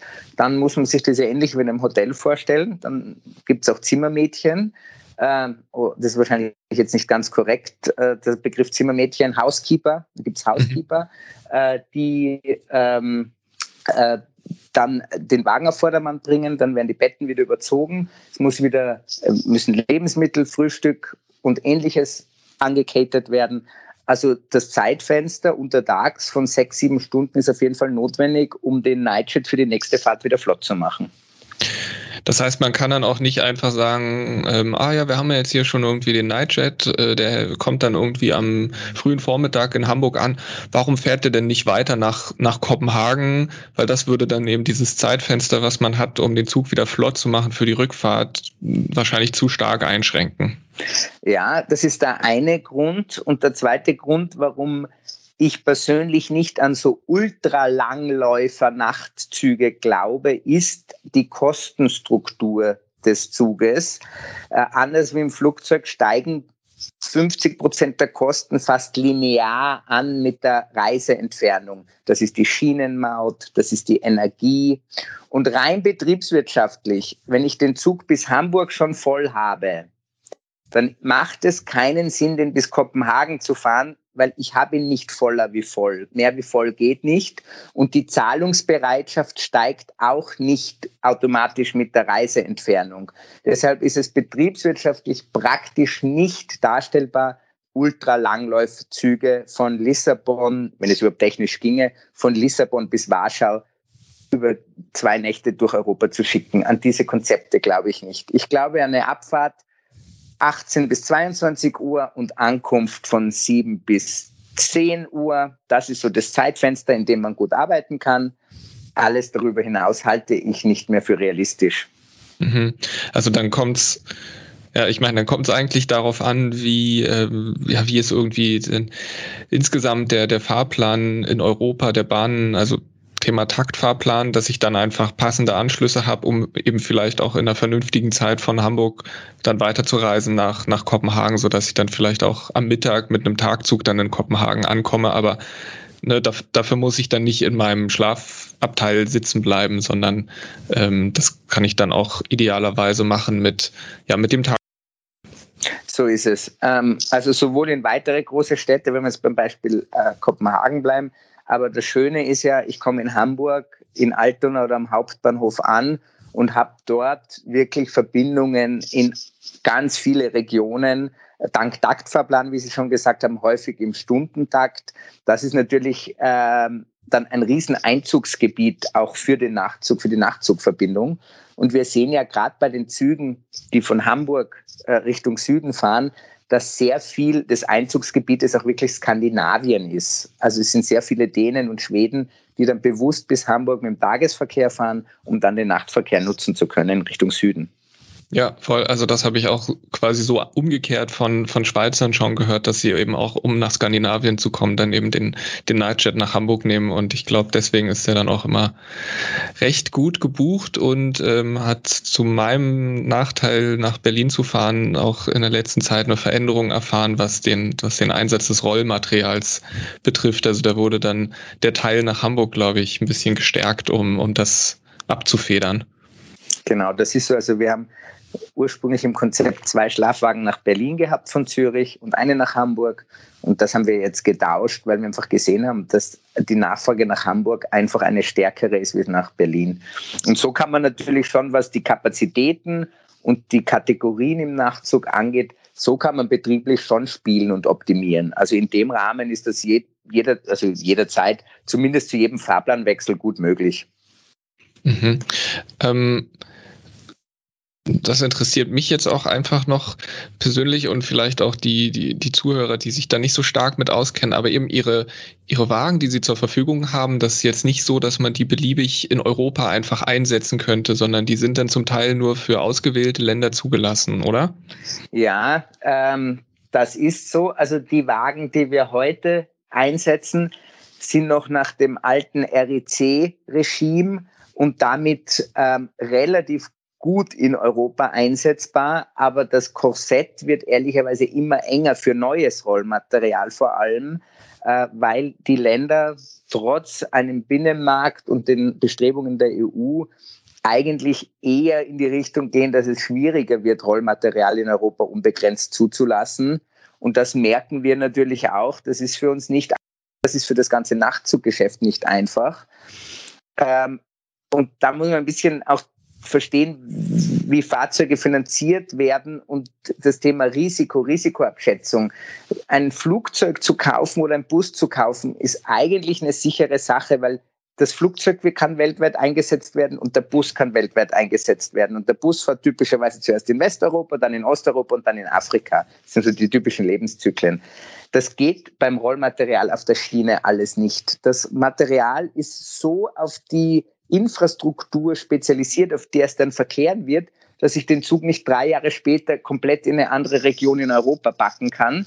Und das macht das Fahrzeug natürlich dann weniger äh, liquide, also weniger äh, frei im Einsatz. Und damit ist natürlich die Risikobewertung eines Investors eine höhere, wie wenn er einen Reisebus oder ein Flugzeug kauft. Das ist eine sehr schöne Herleitung, weil das, ähm, das bringt mich jetzt zu dem Punkt, äh, dass, oder zu, zu meiner Vermutung, dass einem das, das Rollmaterial und, und die Wagen, die zur Verfügung stehen, im Moment zumindest und vielleicht ja auch in Zukunft einer der limitierenden Faktoren sind im, im Nachtzuggeschäft. Ist das richtig? Oder auch in Ihrem Nachtzuggeschäft? Auch in meinem, das ist richtig. Ähm, das hat jetzt wieder zwei Komponenten. Zum einen ist es natürlich so, dass es an bestehendem Rollmaterial, an gebrauchtem Rollmaterial nur mehr sehr wenig gibt, weil die Bahnen in den letzten 20 Jahren nicht mehr in die Staatsbahnen, nicht mehr in dieses in diese Art Rollmaterial, also in Nachzugrollmaterial investiert haben. Das heißt, der Fuhrpark, der heute noch in Europa vorhanden ist, ist hoffnungslos überaltet. Mhm. Ähm, das andere ist, Neuinvestitionen. Und bei Zügen sprechen wir halt nicht einmal von irgendwie kleineren siebenstelligen Betrag, sondern wir sind da ganz schnell in hunderten Millionen Invest. Und das auch natürlich beim Nachtzug. Und da muss man dann schon zum einen natürlich an das Geschäftsmodell glauben, was wir ja tun, aber man muss auch verstehen, wie dieses gesamte Geschäft funktioniert, betrieblich, nachfrageseitig. Und es gehört das Rollmaterial dazu, es gehört aber so viel mehr dazu. Ich wage jetzt mal zu behaupten, wir haben mit Abstand das ausgeklügelste Yield-Management-System. Also Yield-Management heißt, ich steuere den Preis nach der Nachfrage weltweit, was das Thema Nachtzüge angeht. Ähm, wir haben ein Reservierungssystem oder bauen gerade ein Reservierungssystem, in dem das komplexe Produkt Nachtzug auch wirklich abgebildet werden kann. Die Vertriebskanäle, die unterschiedlichen Vertriebskanäle müssen den Kunden durch den Buchungsprozess durchführen, was viel komplexer ist wie im Tageslinienverkehr. Also das Nachtzug rollmaterialseitig wie auch die ganzen anderen Aspekte, die ich gerade genannt habe, das macht man nicht von heute auf morgen und einfach auf der grünen Wiese. Ich behaupte, ohne Erfahrung kann man in dem Geschäft eigentlich nur scheitern sehr interessant und vor allen Dingen man, also man, das ist ja auch nicht so, ich kaufe jetzt dann mal einen neuen Nachtzug und dann betreibe ich den 40 Jahre so, wie ich ihn gekauft habe, sondern eben das ist ja im Wesentlichen, jetzt bei der Schlafwagenkategorie ist das ja ein rollendes Hotel und ein Hotel muss man ja auch regelmäßig dann erneuern. Also ich weiß nicht, wahrscheinlich sind es irgendwie 10, 15, 20 Jahre, wo ich dann irgendwie eigentlich sagen muss, gut, ich muss hier innen komplett entkernen und alles neu aufbauen, oder? Ja, äh, ist unterschiedlich. Ähm, äh, wenn, es ist immer eine Frage, wie ursprünglich konzipiert wurden mhm. und wie sorgsam man auch mit dem Innenleben umgeht, weil auch da bin ich, wenn ich einen Schlafwagen grundsanieren möchte, schnell mal wieder bei einer halben, dreiviertel Million pro Wagen, was das noch einmal Investition ist. Natürlich geht man bei der Beschaffung, wenn man Business Case durchrechnet, auch von einem Refurbishment aus. Mhm. Fahrzeuge haben typischerweise immer ein Midlife Refurbishment im Business Case drinnen. Äh, trotzdem versucht man diese Kosten dann natürlich möglichst gering zu halten, weil eine Dreiviertelmillion ist halt schon wirklich noch einmal Geld, das dann im zweiten, in der zweiten Phase des Lebens des Rollmaterials auch wieder verdient werden muss. Absolut.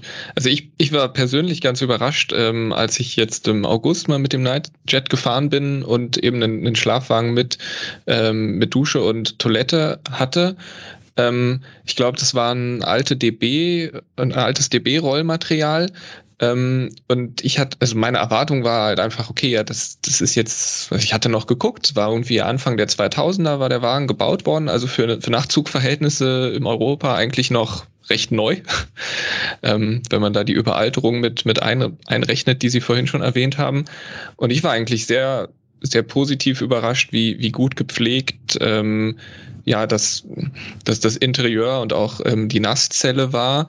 Ähm, ja, eben man kennt das ja auch von zu Hause, wo Wasser ist, das wird irgendwie, ja, das wird irgendwie schnell schmuddelig und wenn das dann nicht ähm, schlau konzipiert war vom, vom, vom Designer, vom Erbauer, dann hat man da als Betreiber eben glaube ich, rechte Probleme, so wie Sie das ja auch schon kurz, kurz angeschnitten hatten. Also ähm, da haben Sie wahrscheinlich auch ein bisschen Glück gehabt, dass die Wagen von der Deutschen Bahn jetzt nicht völlig runtergerockt ankamen, oder? Also wenn sie völlig runtergerockt angekommen wären, dann hätten wir sie wahrscheinlich auch nicht übernommen. Mhm. Ähm, aber ja, das stimmt. Die Wagen ähm, sind in einem guten Zustand an uns übergeben worden. Und wir haben dann natürlich auch wirklich noch einmal all das, was man ähm, machen kann, intensivste Grundreinigung, Austausch von Materialien äh, durchgeführt. Aber, und es ist schon in der Eisenbahnwelt nicht ganz einfach. Wir konnten zum Beispiel die Duschmatten lange Zeit nicht austauschen, weil wir keine Duschmatten am Markt gefunden haben, die den Brandschutznormen entsprechen. Was ja wirklich, also für jeden äh, Nicht-Eisenbahner mehr als absurd klingt. Mich wundert gar nichts mehr, ich sage es ganz offen. Äh, mich wundert das nicht. Aber wir haben sehr lange gebraucht, um überhaupt einen Hersteller zu finden, der Duschmatten produziert, die dann den Brandschutzbestimmungen der Eisenbahn entsprechen. Herrlich, genau so eine Details, die wollen wir gerne, wollten wir gerne aus Ihnen rauskitzeln. Also das ist ja wirklich, ja, Wahnsinn, Hanebüchen. Aber schön haben sie es haben sie es geschafft. Also ich kann mich erinnern, in meinem Nightjet war dann auch eine Duschmatte drin und die hat auch ihren Dienst getan. und sie hat nicht gebrannt, das Wichtigste. also. ja. Ja, ähm, äh, vermutlich ist es ja auch so, jetzt wenn ich mal, wenn ich mal überlege, ähm, jetzt ist mein Rollmaterial alt und ich hätte jetzt gerne neues und ich bin bereit zu investieren, dann ähm, bekomme ich jetzt neue Schlafwagen vermutlich auch nicht unbedingt von der Stange jetzt bei den Schienenfahrzeugherstellern. Wie ist da der, wie, wie sieht denn der Markt da überhaupt aus? Ähm, ja, es gibt wenig Nachfrage, praktisch keine Nachfrage abseits der ÖBB. Deswegen gibt es eigentlich auch keinen funktionierenden Markt äh, für Neufahrzeuge. Ähm, die ÖBB ist 2014 schon, auch bevor Nightship überhaupt ein Thema war, ähm, einen neuen Weg der Beschaffung für Fernverkehrszügen gegangen.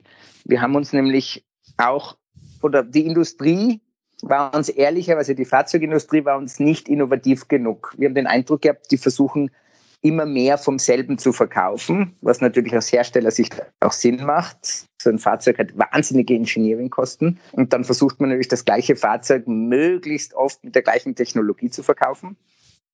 Und wir sind wirklich einen anderen Ansatz gegangen. Wir haben eine große Ausschreibung gemacht bezüglich einer äh, Unterstützung von wirklichen Marktexperten, von Designagenturen in unserem Fall hat dann der Londoner Designer Bristman Good den Auftrag gewonnen. Und mit dem haben wir mehrere Jahre am Produkt, am Kundenerlebnis sowohl für den Tagzug wie für den Nachtzug gefeilt. Und erst als wir wirklich genau wussten, was wir wollen, erst dann haben wir daraus ein Lastenheft erstellt und sind in die Ausschreibung gegangen. Also wir haben hier der Fahrzeugindustrie eigentlich ähm, einen wesentlichen Wertschöpfungsteil eigentlich weggenommen und an uns genommen und haben dann nur mehr genau das spezifiziert, was wir wirklich dann auch vom Hersteller produziert haben wollen. Das heißt, das, das, was Sie dann auch bekommen, das ist dann eben auch sehr, sehr spezifisch auf die ÖBB zugeschnitten und äh, vermutlich wird der Hersteller das auch nicht ein zweites Mal an anderen Bahnkunden weiterverkaufen. Da muss man jetzt unterscheiden äh, zwischen Technik und Innendesign. Technik ist ähm, also von den Zügen, die wir jetzt bestellen, eigentlich mehr oder weniger klassische Reisezugwagen mit einem Steuerwagen. Also jeder, der sich ein bisschen in der Eisenbahn auskennt, wird das jetzt wahrscheinlich verstehen. Im Endeffekt ist es von der Technologie her sehr nahe angelegt an den Railjet. Also eigentlich schon ein Standardprodukt, aber die Inneneinrichtung, die ist sehr stark von uns vorgegeben. Zum Beispiel das Thema Mini-Suites. Wir werden zum ersten Mal in der Geschichte äh, wirklich Privatsphäre für den Preis eines Liegewagens ermöglichen. Und dieses Konzept, das wäre vom Hersteller nie gekommen. Das ist in Zusammenarbeit mit dem Kunden gekommen. Und der Hauptkritikpunkt, warum ein Kunde, eine Kundin den Nachzug nicht nimmt, war Privatsphäre und Kosten eines Schlafwagenabteils. Also der Schlafwagenabteil ist dem Reisenden zu teuer, aber der Liegewagen hat nicht die ausreichende Privatsphäre. Und wir mussten jetzt also uns überlegen, wie können wir Privatsphäre sicherstellen bei einer möglichst hohen Anzahl natürlich an Liegeplätzen, weil sonst kann ich keinen günstigen Preis anbieten. Und so sind wir mit Pristman Good Kategorie für Kategorie im Tag wie im Nachtzugverkehr durchgegangen. Ähm, es ist so weit gegangen, jetzt schweift man ein bisschen zum Tagzug ab, dass wir wirklich für die Kunden eigene Sitze entworfen haben, wir gehen im Tagzug wieder zurück zu einem gewissen Anzahl an Abteilen, weil wir einfach gesehen haben, es gibt Kunden, die schätzen die Abteile.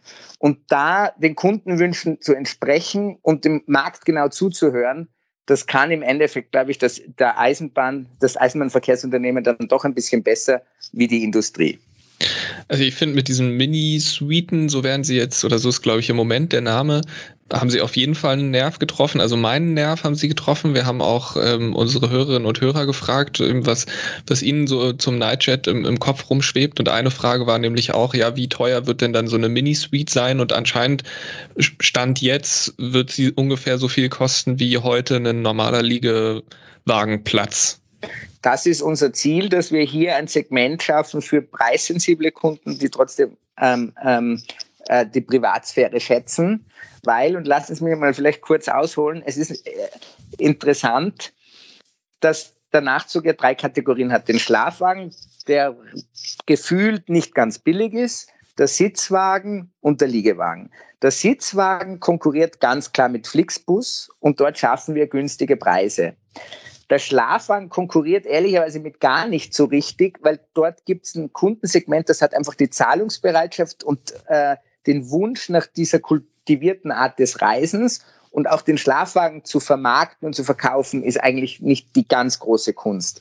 Die große Herausforderung ist der Liegewagen. Den können Sie nämlich im Sommer super an Gruppen und Familien ver ver verkaufen, aber im Herbst und im Frühjahr, wo diese Kategorie an Reisenden fehlt, ist dieses Produkt wirklich schwer zu verkaufen. Und deswegen haben wir gesagt, wir müssen aus dem Liegewagen einen Liegewagen 2.0 machen, wo wir das Thema Privatsphäre lösen. Und genau so haben wir das dann getan. Ja, der Liegewagen ist ja auch grundsätzlich doch etwas, äh, also wesentlich spartanischer auch aufgebaut als so ein Schlafwagen. Ne? Also weniger, weniger Toiletten, weniger und so weiter. Also ich bekomme ja auch auf, den gleiche, auf die gleiche Fläche bekomme ich ja auch viel mehr Leute untergebracht prinzipiell. Ne? Das, das ist ja dann auch ein Wirtschaftlichkeitsfaktor. So ist es. Ähm, da arbeiten, also in den neuen Zügen, die jetzt dann kommen werden, haben wir auch wieder unter Anführungszeichen Liegewagen, also Abteile mit vier Liegen, die wir als Family Compartment bezeichnen, die aber dann von der Ausstattung, von der Matratze und so weiter, von der Bettwäsche ganz was anderes sein werden wie der heute klassische Liegewagen. Also man kann auf ähnlichem Platz, ähnlich viele Plätze schon viel komfortabler unterbringen, als das der Liegewagen bisher getan hat. Vielleicht, vielleicht können Sie noch mal kurz sagen, wie ist heute der Liegewagen aufgebaut für, für Leute, die, dann, die das noch nie gesehen haben? der Liegewagen besteht in der Regel aus sechs Liegen, die drei jeweils übereinander angeordnet sind. Es gibt kein Waschbecken, es gibt eigentlich nur dann eine einfache Bettwäsche, so ein, eher ein Hüttenschlafsack ähm, und eine Decke dazu. Ähm, das Ganze ist auch nicht wirklich eine Art Matratze, wie man es aus dem Bett kennt, sondern doch eher so der Sitzpolster vom, vom, vom normalen Abteil. Ähm, und so ist das Ganze, wie Sie sagen, natürlich spartanischer als der Schlafwagen. Es gibt die klare Kundschaft dafür. Gerade auch, was wir jetzt in der Pandemie merken, ist, das Thema spartanisch ist nicht der Grund, warum die Leute nicht fahren, sondern die Privatsphäre. Und wir haben jetzt unser Verkaufssystem umgestellt. Äh, aufgrund von der, äh, von der Corona-Pandemie verkaufen wir jetzt nur mehr ganze Abteile, also Privatabteile. Da können dann ein bis drei Leute aus dem gleichen Haushalt drin reisen. Und das war ein wirklicher Erfolg, man jetzt dann auch im Liegewagen seine Privatsphäre sichern kann.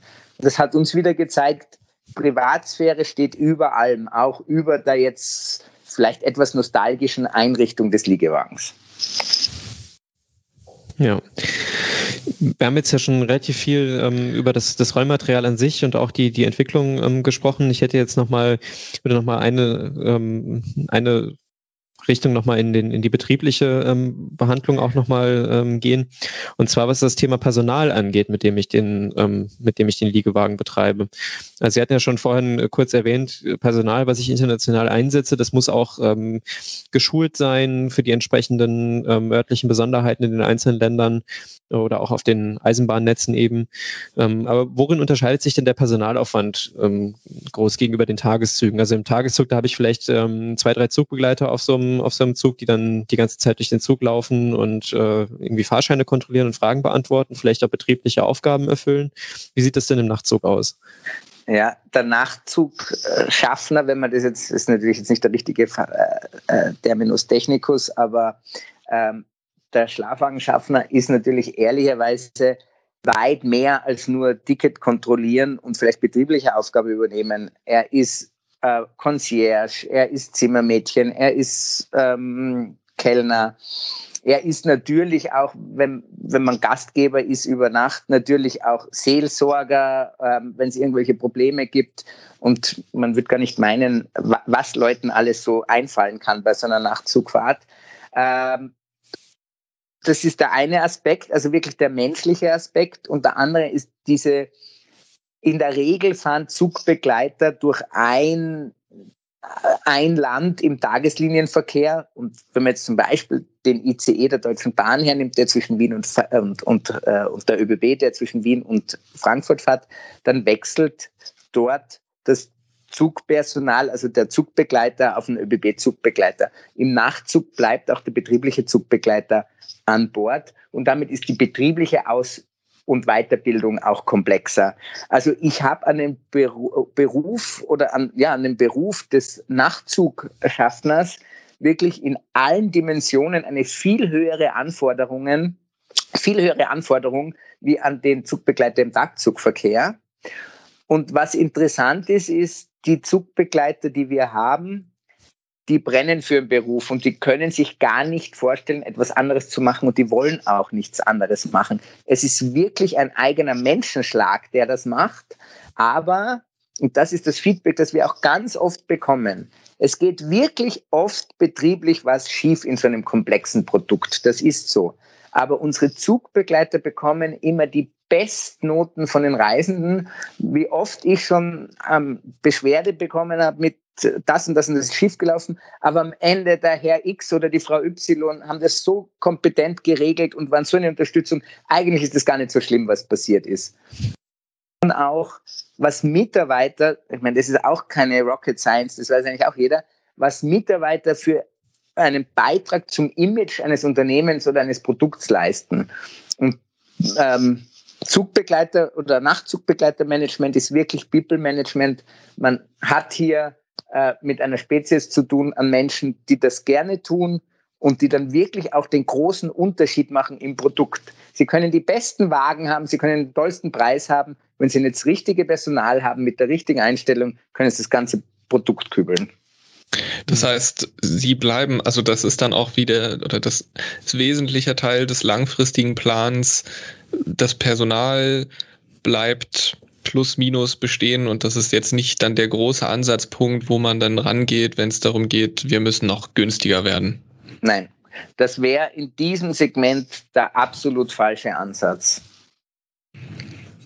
Wie viele, wie viele Leute habe ich denn dann in der Regel auf dem Zug? Also hat man dann einen Betreuer pro Schlafwagen oder wie sieht das dann aus? Ja, in der Regel, also wir machen das auch ein bisschen nachfrageabhängig. Ähm, in der Regel gibt es pro Schlaf- und pro Liegewagen einen Schlaf- und Liegewagenbetreuer und es gibt dann immer einen Zugchef, der die betrieblichen Agenten äh, inne.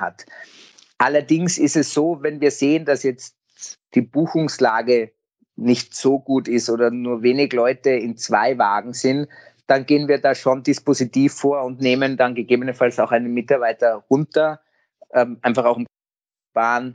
Das machen wir dann schon auch kurzfristig. Okay, also hypothetisch heißt das dann, wenn ich jetzt einen vollen Nachtzug von Zürich nach Hamburg habe, der hat zwei Schlafwagen, also da sind dann schon mal zwei Mitarbeiter mit drin, dann habe ich zwei Liegewagen, dann wären da auch schon mal zwei Mitarbeiter drin und dann kommt noch ähm, der eine, der die betrieblichen Aufgaben innehat, also fünf Personen. Es wären vier Personen. Der betriebliche äh, ist in Personalunion mit einem Schlaf- oder Liegewagen. Ah, okay. Mhm. Genau. Weil die betrieblichen Aufgaben ja vor allem äh, in der Abfertigung des Zuges bestehen. Wenn der ja. Zug dann fährt, ähm, gibt es eigentlich betrieblich nicht viel zu tun und dann kann er natürlich die normalen Leistungen auch machen, die dann halt äh, notwendig sind während der Nacht. Mhm. Okay, interessant. Eine letzte betriebliche Frage habe ich noch, dann können wir noch so ein bisschen auf Spezifika der ÖBB noch ähm, eingehen. Und zwar das Thema ähm, Qualität bei Nachtzügen. Jetzt ist äh, so meine laienhafte Meinung, ähm, nachts fahren ja die Güterzüge und tagsüber fahren die Personenzüge. Dann hat ja auch im Prinzip der Güterverkehr Vorrang nachts. Und jetzt weiß ich auch noch, ähm, bei Nachtzügen wird ja gerne mit äh, sogenannten Kurswagen gearbeitet. Also man, ähm, man kuppelt irgendwo nochmal Wagen ab, die dann ein anderes Ziel fahren. Oder wie schon vorhin in dem Beispiel, der äh, Zug von Zürich nach ähm, Norddeutschland, der wird dann, ich glaube, in Hildesheim dann geteilt und der eine Teil fährt nach Hamburg, der andere nach Berlin. Diese ganzen, ähm, diese ganzen Vorgänge, die müssen ja auch doch eigentlich äh, unfassbar stark an der, an der Zuverlässigkeit und an der Pünktlichkeit auch von dem ganzen System rütteln. Wie ist das? Also es ist in der Tat so, je länger ein Zuglauf und je mehr Kurswagen, desto höher die Wahrscheinlichkeit, dass Verspätungen auftreten. Das geht ja auch gar nicht anders, weil einfach je länger ein Zug unterwegs ist, desto höher ist die Wahrscheinlichkeit, dass eine Störung einfach irgendwo entlang der Fahrt stattfindet. Aber dafür hat der Nachtzug in der Regel etwas entspanntere Fahrpläne äh, als der Tagzug, weil es wie wir vorher schon gesagt haben, nicht immer so schnell wie möglich, sondern eigentlich so schnell wie nötig, um sinnvolle Ankunfts- und Abfahrtszeiten sicherzustellen. Und da haben wir dann auch Nachtzüge, die eine extrem hohe Pünktlichkeit haben, einfach weil der Fahrplan gewissen Buffer beinhaltet. Das Thema Nachtzüge und Güterzüge ist in der Tat ein Verteilungsthema. Auch in der Nacht ist die Infrastruktur natürlich beschränkt und wir müssen uns die Infrastruktur mit den Güterzügen teilen. Das geht in der Regel aber auch ganz gut. Das eigentliche Problem des Nachtzuges ist die Morgenspitze in Metropolen. Weil, auch da haben wir wieder gesagt, Ankunftszeit 7 bis 9 Uhr. Da kämpfe ich dann wirklich in den Metropolen um Trassen mit integrierten Taktzügen im Nahverkehr, S-Bahnen etc versuchen Sie mal um 8 Uhr eine Trasse nach Hamburg Hauptbahnhof oder nach Köln Hauptbahnhof zu kriegen. Das ist das eigentlich ganz große Thema im Nachtzuggeschäft. Auch, auch mit dem Güterzug, ja, aber der, die allergrößte Herausforderung ist eigentlich die Peakzeit, also die, die, die Spitzenzeit in den Morgenstunden in den Metropolen. Und wie, wie wird das denn angegangen? Versucht man dann eher vor der Spitze noch anzukommen oder ähm, hat man bislang immer noch eine Trasse bekommen irgendwo dann? Naja, Sie sehen zum Beispiel am Beispiel Bonn Hauptbahnhof. Wir fahren seit Jahren mit dem Nachtzug in Bonn Hauptbahnhof durch. Einfach weil wir keinen Halt bekommen haben von DB Netz. Also manchmal muss man dann auch gewisse äh, Kompromisse eingehen in der Regel ist es so, dass es dafür ja einen Standardprozess in Europa gibt. Es gibt Zeit, an, bei der man beim Infrastrukturmanager in ganz Europa die Trassen anmeldet. Das ist immer der zweite Montag im April, europaweit mehr oder weniger standardisiert. Und dann bekommt man Trassen zugewiesen und dann kann man natürlich auch mit dem Infrastrukturmanager und mit betroffenen EVUs in Konfliktgespräche gehen, wo man versucht, einen Konflikt beidseitig irgendwie zu lösen. Ähm, aber immer gelingt es nicht. Siehe Bonn Hauptbahnhof. Mhm. Also einfach Kompromissfindung im, im, Einzelfall, aber Hauptsache der Zug kann dann irgendwie ankommen. Ist ja schon mal gut. Ja, ich glaube, ähm, zu den ganzen betrieblichen Fragestellungen haben wir uns jetzt äh, einigermaßen gut, gut ausgelassen. Kann ich vielleicht ähm, noch eine, eine Frage, noch, ja? eine Frage noch zum betrieblichen einfach, weil es mich interessiert. Sie hatten das vorhin beim Thema Rollmaterial angeschnitten, dass ja eigentlich der Nightjet der neue Nightjet, ähm, der ja im Bau schon ist und ähm, bald ankommen soll, dass der so ein bisschen auf dem Railjet basiert, auch mit, mit Steuerwagen. Ähm, heißt das, man kommt dann eigentlich so weg von dem, sag ich mal, Einzelwagenverkehr und dann wäre zum Beispiel der, die Verbindung zwischen Berlin, Zürich oder Berlin, Hamburg, Zürich, das wären dann zwei komplette Züge, die dann zusammengekoppelt werden? Also wie, ja, wie es bei einem Nightjet, äh, wie es bei einem Railjet auch ist? Genau. Also ich, ich wage jetzt mal wieder eine Prognose. Der Einzelwagenverkehr in Europa ist mittelfristig tot. Warum ist er tot? Weil es die ganze Verschubinfrastruktur nicht mehr gibt. Es gibt heute schon kaum mehr Bahnhöfe, wo es noch in der Nacht eine brauchbare Verschublokomotive gibt, die Wagen auseinander äh, sortiert und wieder neu zusammenstellt. Also der Einzelwagenverkehr, wie wir ihn kennen, der wird zumindest in, in Westeuropa nicht mehr lange bestehen. Deswegen das Konzept des Railjets oder jetzt des Nightjets ähm, mit einem Steuerwagen und sechs Zwischenwagen. Das ergibt sieben Wagen. Warum sieben Wagen? Weil die maximale Zuglänge in Europa in der Regel 400 Meter ist und ein, Rail, ein Nightjet hat dann 200 Meter. Das heißt, man kann dann gekoppelt mit zwei Nightjets durch die Nacht fahren und so kann das betriebliche Konzept dann auch weiter aufrechterhalten werden, das Sie gerade beschrieben haben, mit Kurswagenverbindungen. Ähm, nehmen wir mal einen anderen Zuglauf, nehmen wir den Zug von Wien nach Düsseldorf und von Innsbruck nach Hamburg. Der wird ja in Nürnberg Hauptbahnhof neu zusammengestellt. Heute mit einer Verschublok. In Zukunft wird dann, wenn das äh, die neuen Nightjets sind, werden die Züge dann einfach sich selbstständig mit, äh, mit dem Lokführer neu sortieren können, weil das eine festgekuppelte Einheit ist. Und da liegt sicher die Zukunft äh, weg von Abhängigkeit von Verschubtiefen, die teuer sind, die dann nicht vorhanden sind oder die dann nicht funktionieren, hin zu äh, hilf dir selbst, sortier dich selbst neu, lieber Zug mit Lokführer. Und da geht die Reise hin mit diesen, äh, mit diesen Steuerwagenkonzepten. Genau, davon sind wir überzeugt, dass das der richtige Weg in die Zukunft ist. Und der Lokwechsel entfällt ja dann auch, also wie man den dann irgendwie in Basel hat, wenn man von Deutschland kommt und dann so ist genau, es. dann das, das geht dann einfach durch und dann, ja. So ist es. Okay. Danke. Ich glaube, für den Deutschen müssen wir sagen, dass äh, das Verschub rangieren bedeutet. Ach so, Verzeihung, ja, das stimmt. Äh, genau, ich bin die, schon wieder zu lang weg. ist die Rangierlok, genau. Ja, die Rangierlok. ja, sehr schön. Ähm, kommen wir doch mal noch vielleicht fast schon zum Abschluss, aber ähm, zu dem, zu dem ganzen Thema, ähm, wie die ÖBB damals den, den äh, Nightjet-Verkehr in Europa äh, schlagartig doch auf, äh, ausgeweitet hat, was ja im Wesentlichen eine Folge davon war, dass eben die DB den, den Verkehr ähm, eingestellt hat. Die DB hat ja damals immer gesagt, naja, das ist uns alles viel zu teuer, das ist alles äh, super unwirtschaftlich, das äh, rechnet sich nicht, das können wir nicht weiter kostendeckend betreiben. Jetzt ähm, stelle ich mir so ein bisschen die Frage so äh, auch ähm, im Hinblick auf den ganzen, was wir jetzt schon vorher besprochen haben, was macht jetzt die ÖBB denn unterm Strich anders als die DB, dass es sich für sie rechnet? Gibt es ähm, irgendwas, Unterstützung vom Staat, die das, ähm, die das Ganze bezuschusst oder ähm, ist es einfach höhere betriebliche Effizienz? Also da gibt es jetzt auch wieder viele Antworten auf diese eine Frage. Kommen wir mal zum Punkt Verkehrspolitik und ähm, Bestellung von Nachtzugleistungen. Es ist in der Tat so, dass die Nachtzüge in Österreich die Binnenleistungen erbringen, als darf Sorge gewertet werden, ähnlich wie in Italien und die ÖBB dafür Bestellerentgelt bekommt.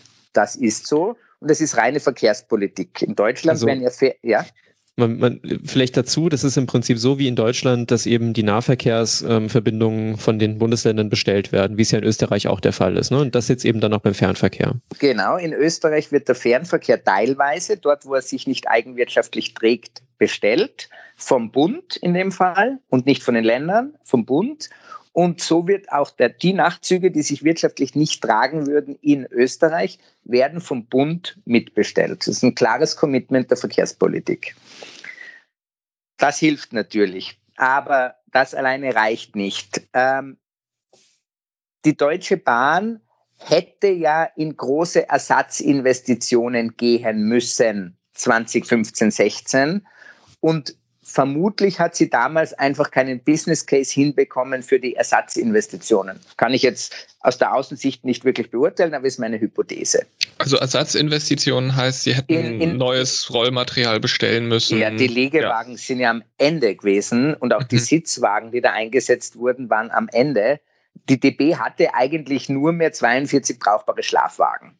Ja. So. Also man muss dazu sagen, am Ende heißt, die Dinger sind aus den 60er, 70er Jahren gewesen. Ne? Richtig, ne? genau aus den 60er, 70er Jahren und immer noch gut instand gehalten, aber im Laufe der Jahrzehnte kommen unterschiedliche Klimaanlagen rein, unterschiedliche Toilettensysteme. Irgendwann wird das so teuer, diesen bunten Fuhrpark zu erhalten, dass es irgendwann betriebswirtschaftlich einfach keinen Sinn macht.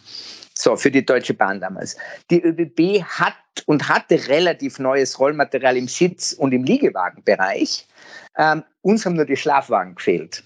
Und so war das für die ÖBB eigentlich ein, ein Weg, die Kosten zu senken. Wir hatten Schlafwagen aus den 50er Jahren im Einsatz bis 2016, aus den 50er Jahren. Da kann man sich vorstellen, dass das wirklich nicht günstig instand zu halten ist. Und für uns war das praktisch eine Effizienz, ein Effizienzhub, das neue Rollmaterial oder das relativ neue Rollmaterial, die Schlafwagen von der DB zu übernehmen. Also allein da haben wir schon einen Effizienzhub gehabt.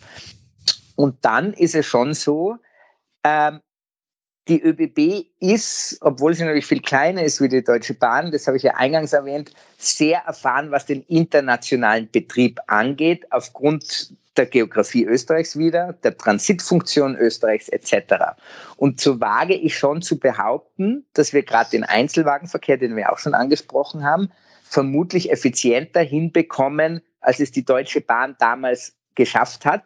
Ist aber auch nicht überraschend. Die Deutsche Bahn hat ein Hochgeschwindigkeitsnetz zu bedienen und muss dort mit den ICEs möglichst effizient und kostengünstig sein. Und so ein Einzelwagen hat mit dem ICE wirklich nichts mehr gemein. Und so kann ich mir schon vorstellen, finde ich auch nachvollziehbar, dass die DB damals bewusst jetzt auf den schnellen Tagesverkehr gesetzt hat, einfach weil das auch ihr Hauptgeschäft ist. Und so ist es eigentlich ja für beide Bahnen, denke ich, auch ein, ein gutes Ergebnis. Äh, die ÖBB macht das, was sie am besten kann. Wir machen komplexen internationalen Betrieb und die Deutsche Bahn macht das, was sie am besten kann, Hochgeschwindigkeitsverkehr in Deutschland und in angrenzende Länder. Und der Reisende hat ja trotzdem noch immer das ganze Angebot, das er braucht. Nicht mehr von der DB ausschließlich, aber dann eben auch teilweise von der ÖBB. Also ich kann an dem ganzen Deal ehrlicherweise für niemanden was Schlechtes erkennen.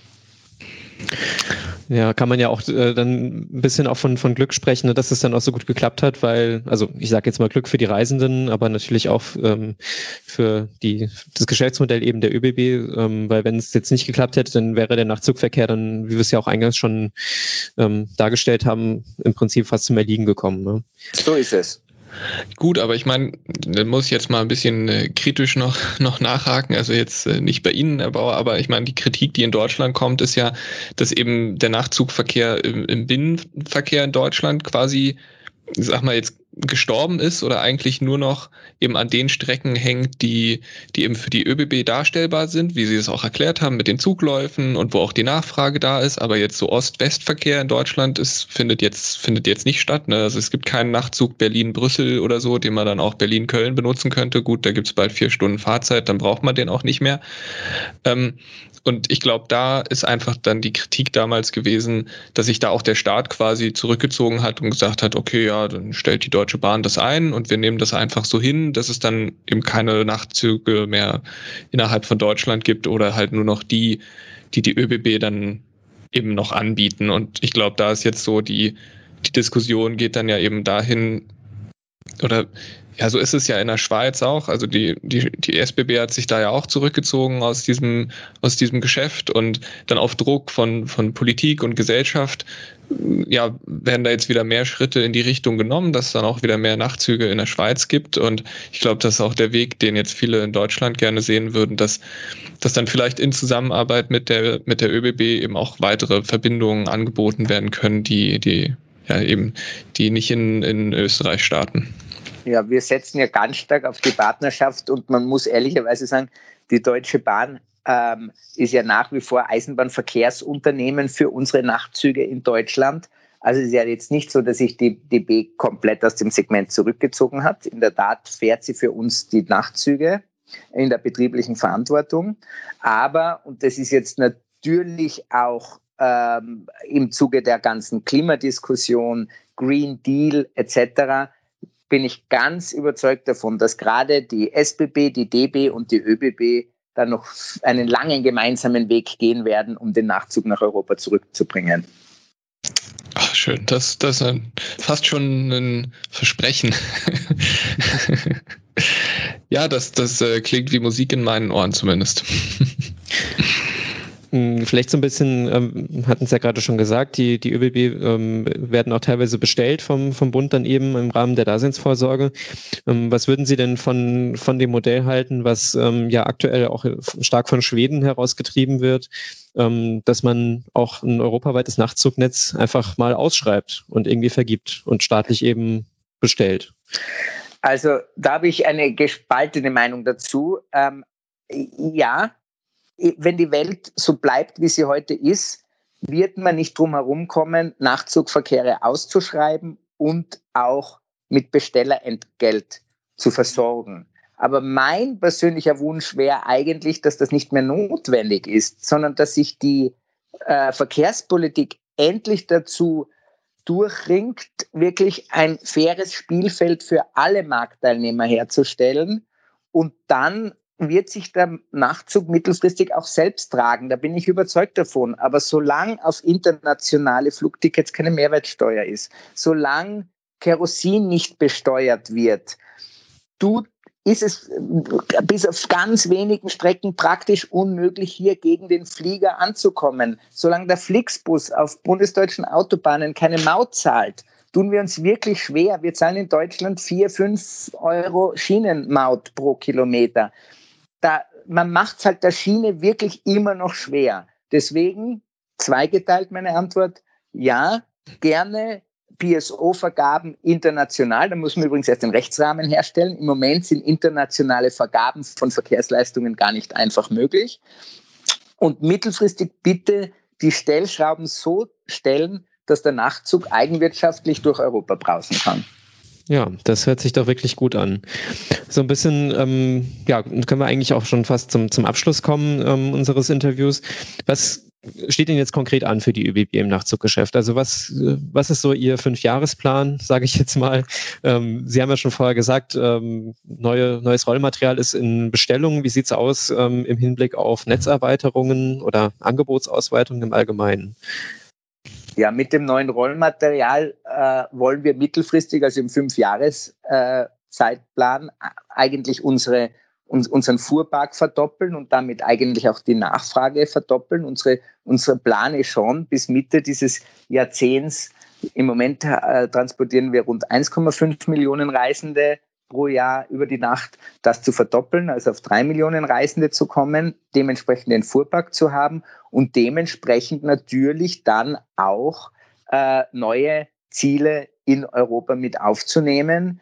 Da gibt es schon sehr konkrete Gespräche auch mit der SBB. Wir sind auch mit der SNCF, also mit den Franzosen in Gespräch. Ähm, wir träumen ehrlicherweise kurzfristig ähm, auch wieder nach Paris zu fahren weil Paris natürlich ein wahnsinnig starker Markt für den Nachtzugverkehr ist. Ähm, Amsterdam noch stärker anzubinden, äh, vielleicht doch auch wieder, was eine ganz klassische Verbindung war, von Zürich nach Barcelona äh, zu fahren. das alles ist jetzt nicht so, dass dass wir da jetzt ein, ein Commitment hätten, dass das jetzt ein klarer Fahrplan ist und ich Ihnen hundertprozentig versprechen könnte, genauso wird es kommen. Dafür ist der Markt auch etwas zu volatil und dafür muss man sagen, ähm, einen Fünfjahresplan zu entwickeln und dann sagen, der klebt jetzt für die nächsten fünf Jahre, ist ja fast ein bisschen fahrlässig. Wer weiß, welche Opportunitäten und Möglichkeiten sich noch auftun. Da werden wir natürlich dann immer kurzfristig umpriorisieren oder handeln. Aber im Großen und Ganzen ist es schon aus dem, sagen wir mal, Dachraum heraus, aus Deutschland, Schweiz, Österreich, hier stark noch äh, in die Fläche zu wachsen. Gut, vor allen Dingen fürs, für den Ausbau ähm, von der Schweiz aus sind ja jetzt die Weichen zumindest mal gestellt. Also die, die SBB hat auch vor ein paar Wochen dann mal den Fünfjahresfahrplan so, so rausgegeben, so nach dem Motto, in einem Jahr könnte das sein und dann könnte das sein und dann eben genau die Destinationen aufgezählt, die sie auch eben aufgezählt haben, also Amsterdam, Barcelona, ich glaube auch noch Rom war auch noch genannt. Also dass man da schon mal so die, das wäre dann so die Zielrichtung, die man dann schon mal so vorgibt. So, das sind so die, die Wünsche, die man hat und dann arbeitet man quasi sukzessive dran, erstmal den Zug vielleicht nach Amsterdam auf die Schiene zu bringen und dann nach Barcelona und, und so arbeitet man sich dann einfach Stück für Stück voran. Und ich meine, die SB hat jetzt ja auch ähm, ähm, noch, noch Rollmaterial gemietet, um quasi ja, den, den Prozess zu, zu unterstützen oder zu, zu beschleunigen. Dann in der Schweiz ja auch noch in Diskussion, inwieweit ähm, kann das Angebot dann staatlich unterstützt werden. Es gibt einen Klimafonds, ähm, aus dem man gerne Mittel bereitstellen möchte. Das hat auch schon für Kritik gesorgt. Also ne, da, da sieht man, da sind die politischen Rahmenbedingungen auch, auch noch im Fluss und noch in, in Bewegung und in der ganzen Klimadiskussion wird das wahrscheinlich in die Richtung gehen, dass hoffentlich die Ideen, die man jetzt heute hat, die Sie auch formuliert haben, dass die dann auch eben bis Mitte des Jahrzehnts umgesetzt sind.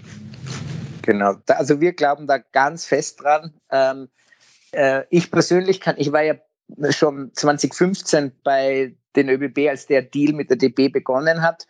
Und ich kann Ihnen sagen, 19, äh, 2015 war ich zu 95 Prozent sicher, dass wir das Richtige tun. Und heute bin ich zu 100 Prozent sicher, dass wir das Richtige tun. Ähm, wir sind da am richtigen Weg. Gut, Julius, hast du, hast du sonst noch was? Ansonsten fände ich das jetzt eigentlich einen schönen Abschluss. Ja, das würde ich auch sagen. Ganz, ähm, ganz zum Schluss noch, äh, ruhen Sie sich jetzt darauf aus, dass Sie der Marktführer sind, finden Sie das toll? ähm, das ist doch eine wichtige Frage. Das kann man gar nicht groß genug schätzen, was das für eine Motivation bei den ganzen Mitarbeitern und auch in der Unternehmenskultur ist, als kleine Staatsbahn auf einmal in einem Segment Weltmarkt- oder Europamarktführer zu sein. Das hat, das, das reißt die Mitarbeiter mit, das reißt die Kultur mit, das äh, geht über, sind Sie stolz, weit, weit hinaus. Es, es, äh, äh, ja, es war gerade 2015, als wir dieses 2015, 2016, als wir in diesem Projekt gearbeitet haben, was das für Energie freigesetzt hat, was das für ein Commitment freigesetzt hat, vom, vom Herrn Mate angefangen, der CEO der Holding, der ÖBB Holding, bis hinunter wirklich zu den Mitarbeitern, die dann an den Wagen geschraubt haben ist unglaublich. Und diese Möglichkeit gibt es im Bahnbereich wirklich nur ganz selten. Das war wirklich äh, once in a lifetime opportunity. Das muss man ganz klar sagen.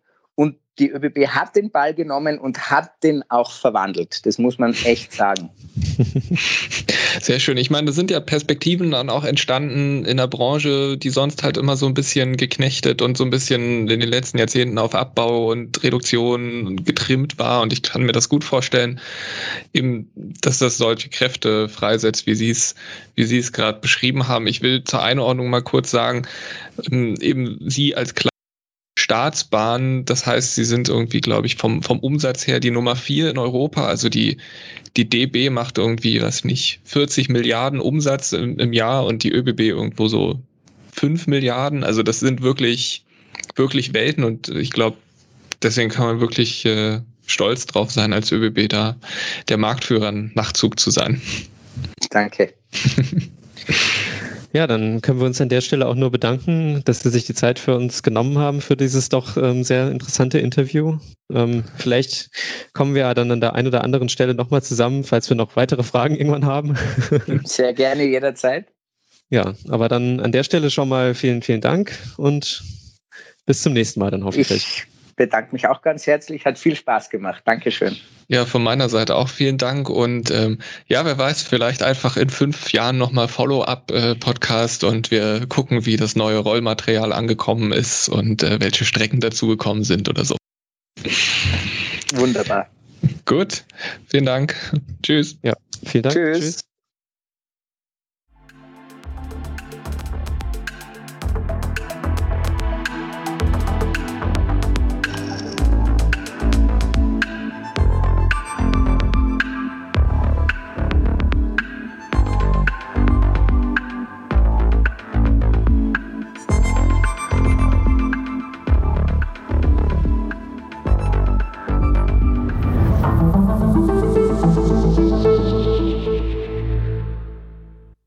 Soweit unser Gespräch mit Kurt Bauer von den österreichischen Bundesbahnen. Warum ist das so? Was ist das? Versteht das einer? Ist das richtig so? Muss das so sein? Was ist eigentlich ein Bioreaktor? Ja, der Bioreaktor, das ist ein Bauteil, das findet man oft mittlerweile in Zügen vor. Und ähm, es hat tatsächlich ähm, mit Fäkalien zu tun. Das ist ganz interessant. Also wer, ähm, wer das jetzt eklig findet, der kann gerne etwas skippen, ähm, denn es geht jetzt um Abwasser. Ähm, man hat es ja in den Zügen ähm, oft, dass man sogenannte Vakuumtoiletten hat. Also da gibt es dann irgendwie eine Toilette, da wird dann das Ganze, was man so von sich gegeben hat, ähm, abgesaugt und in einen entsprechenden Tank verbracht. Und äh, ja, das äh, muss dann irgendwie wieder raus. Ja, richtig. Das muss dann irgendwann wieder raus, weil das ist irgendwann ja voll.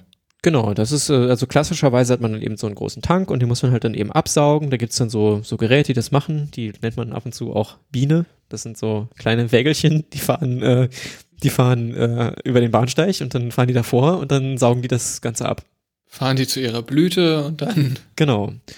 Ähm, Schön. Oder man muss es halt im Werk machen. Aber auf jeden Fall, man muss es, man muss es ähm, rausnehmen. Ähm, das ist eben sehr viel Aufwand und äh, ja, führt auch häufig eben zu Problemen, wenn eben der Zug schon den ganzen Tag unterwegs ist. Ähm, so ICEs oder so, die in Deutschland irgendwie so 15 Stunden Zugläufe haben, dann sind die halt einfach irgendwann voll. Und wenn man das dann unterwegs nicht absaugen kann oder eben am Endbahnhof, dann hat man irgendwann gesperrte Toiletten. Das will ja keiner haben.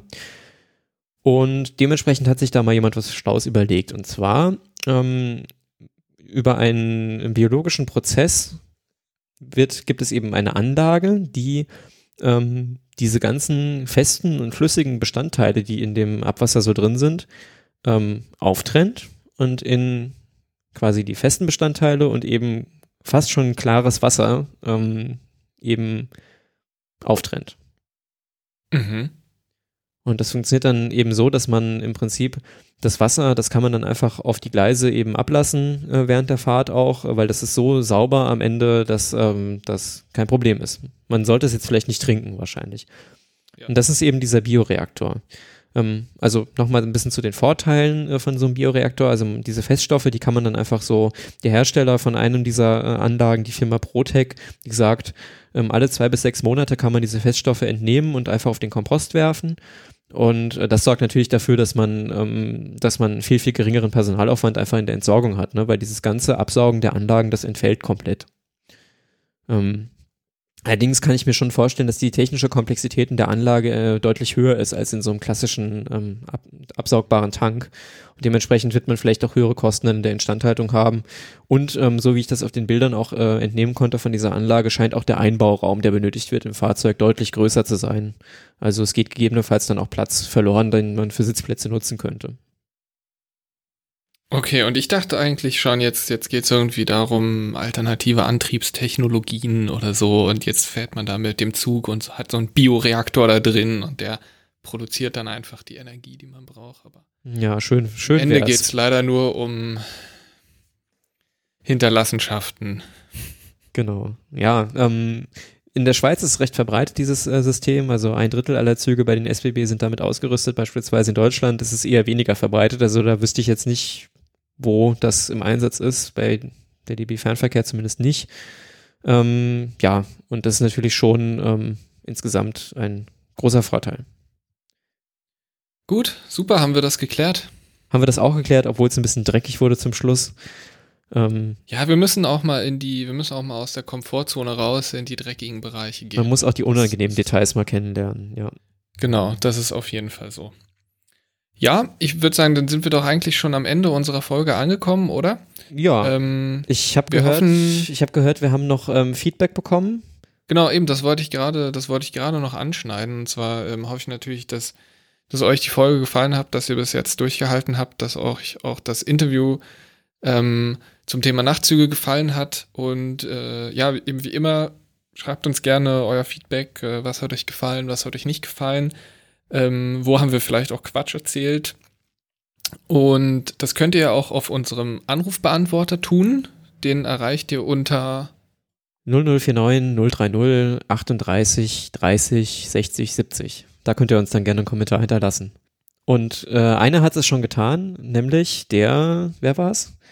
der, der Sven aus, ähm, aus der Schweiz zum Thema, ähm, wir hatten in der letzten Folge ja über die Helmpflicht äh, gesprochen, die bei Elektrofahrrädern in der Schweiz in der Diskussion ist. Und ich hatte da gesagt, dass der Bundesrat da ja nur begrenzte Möglichkeiten hat. Und ähm, das hat Sven dann nochmal richtig gestellt, dass der Bundesrat und das Bundesamt für Straßen, das Astra, da doch noch einige Möglichkeiten mehr hat, um den Veloverkehr hier in der Schweiz zu fördern. Und äh, ja, vielen Dank, Sven, für, für die Rückmeldung und die Richtigstellung. Ja, vielen, vielen Dank. Ähm, dementsprechend seid wie Sven, ruft uns an, ähm, wenn ihr uns was mitzuteilen habt. Genau. Und ich glaube, dann haben wir es auch für heute.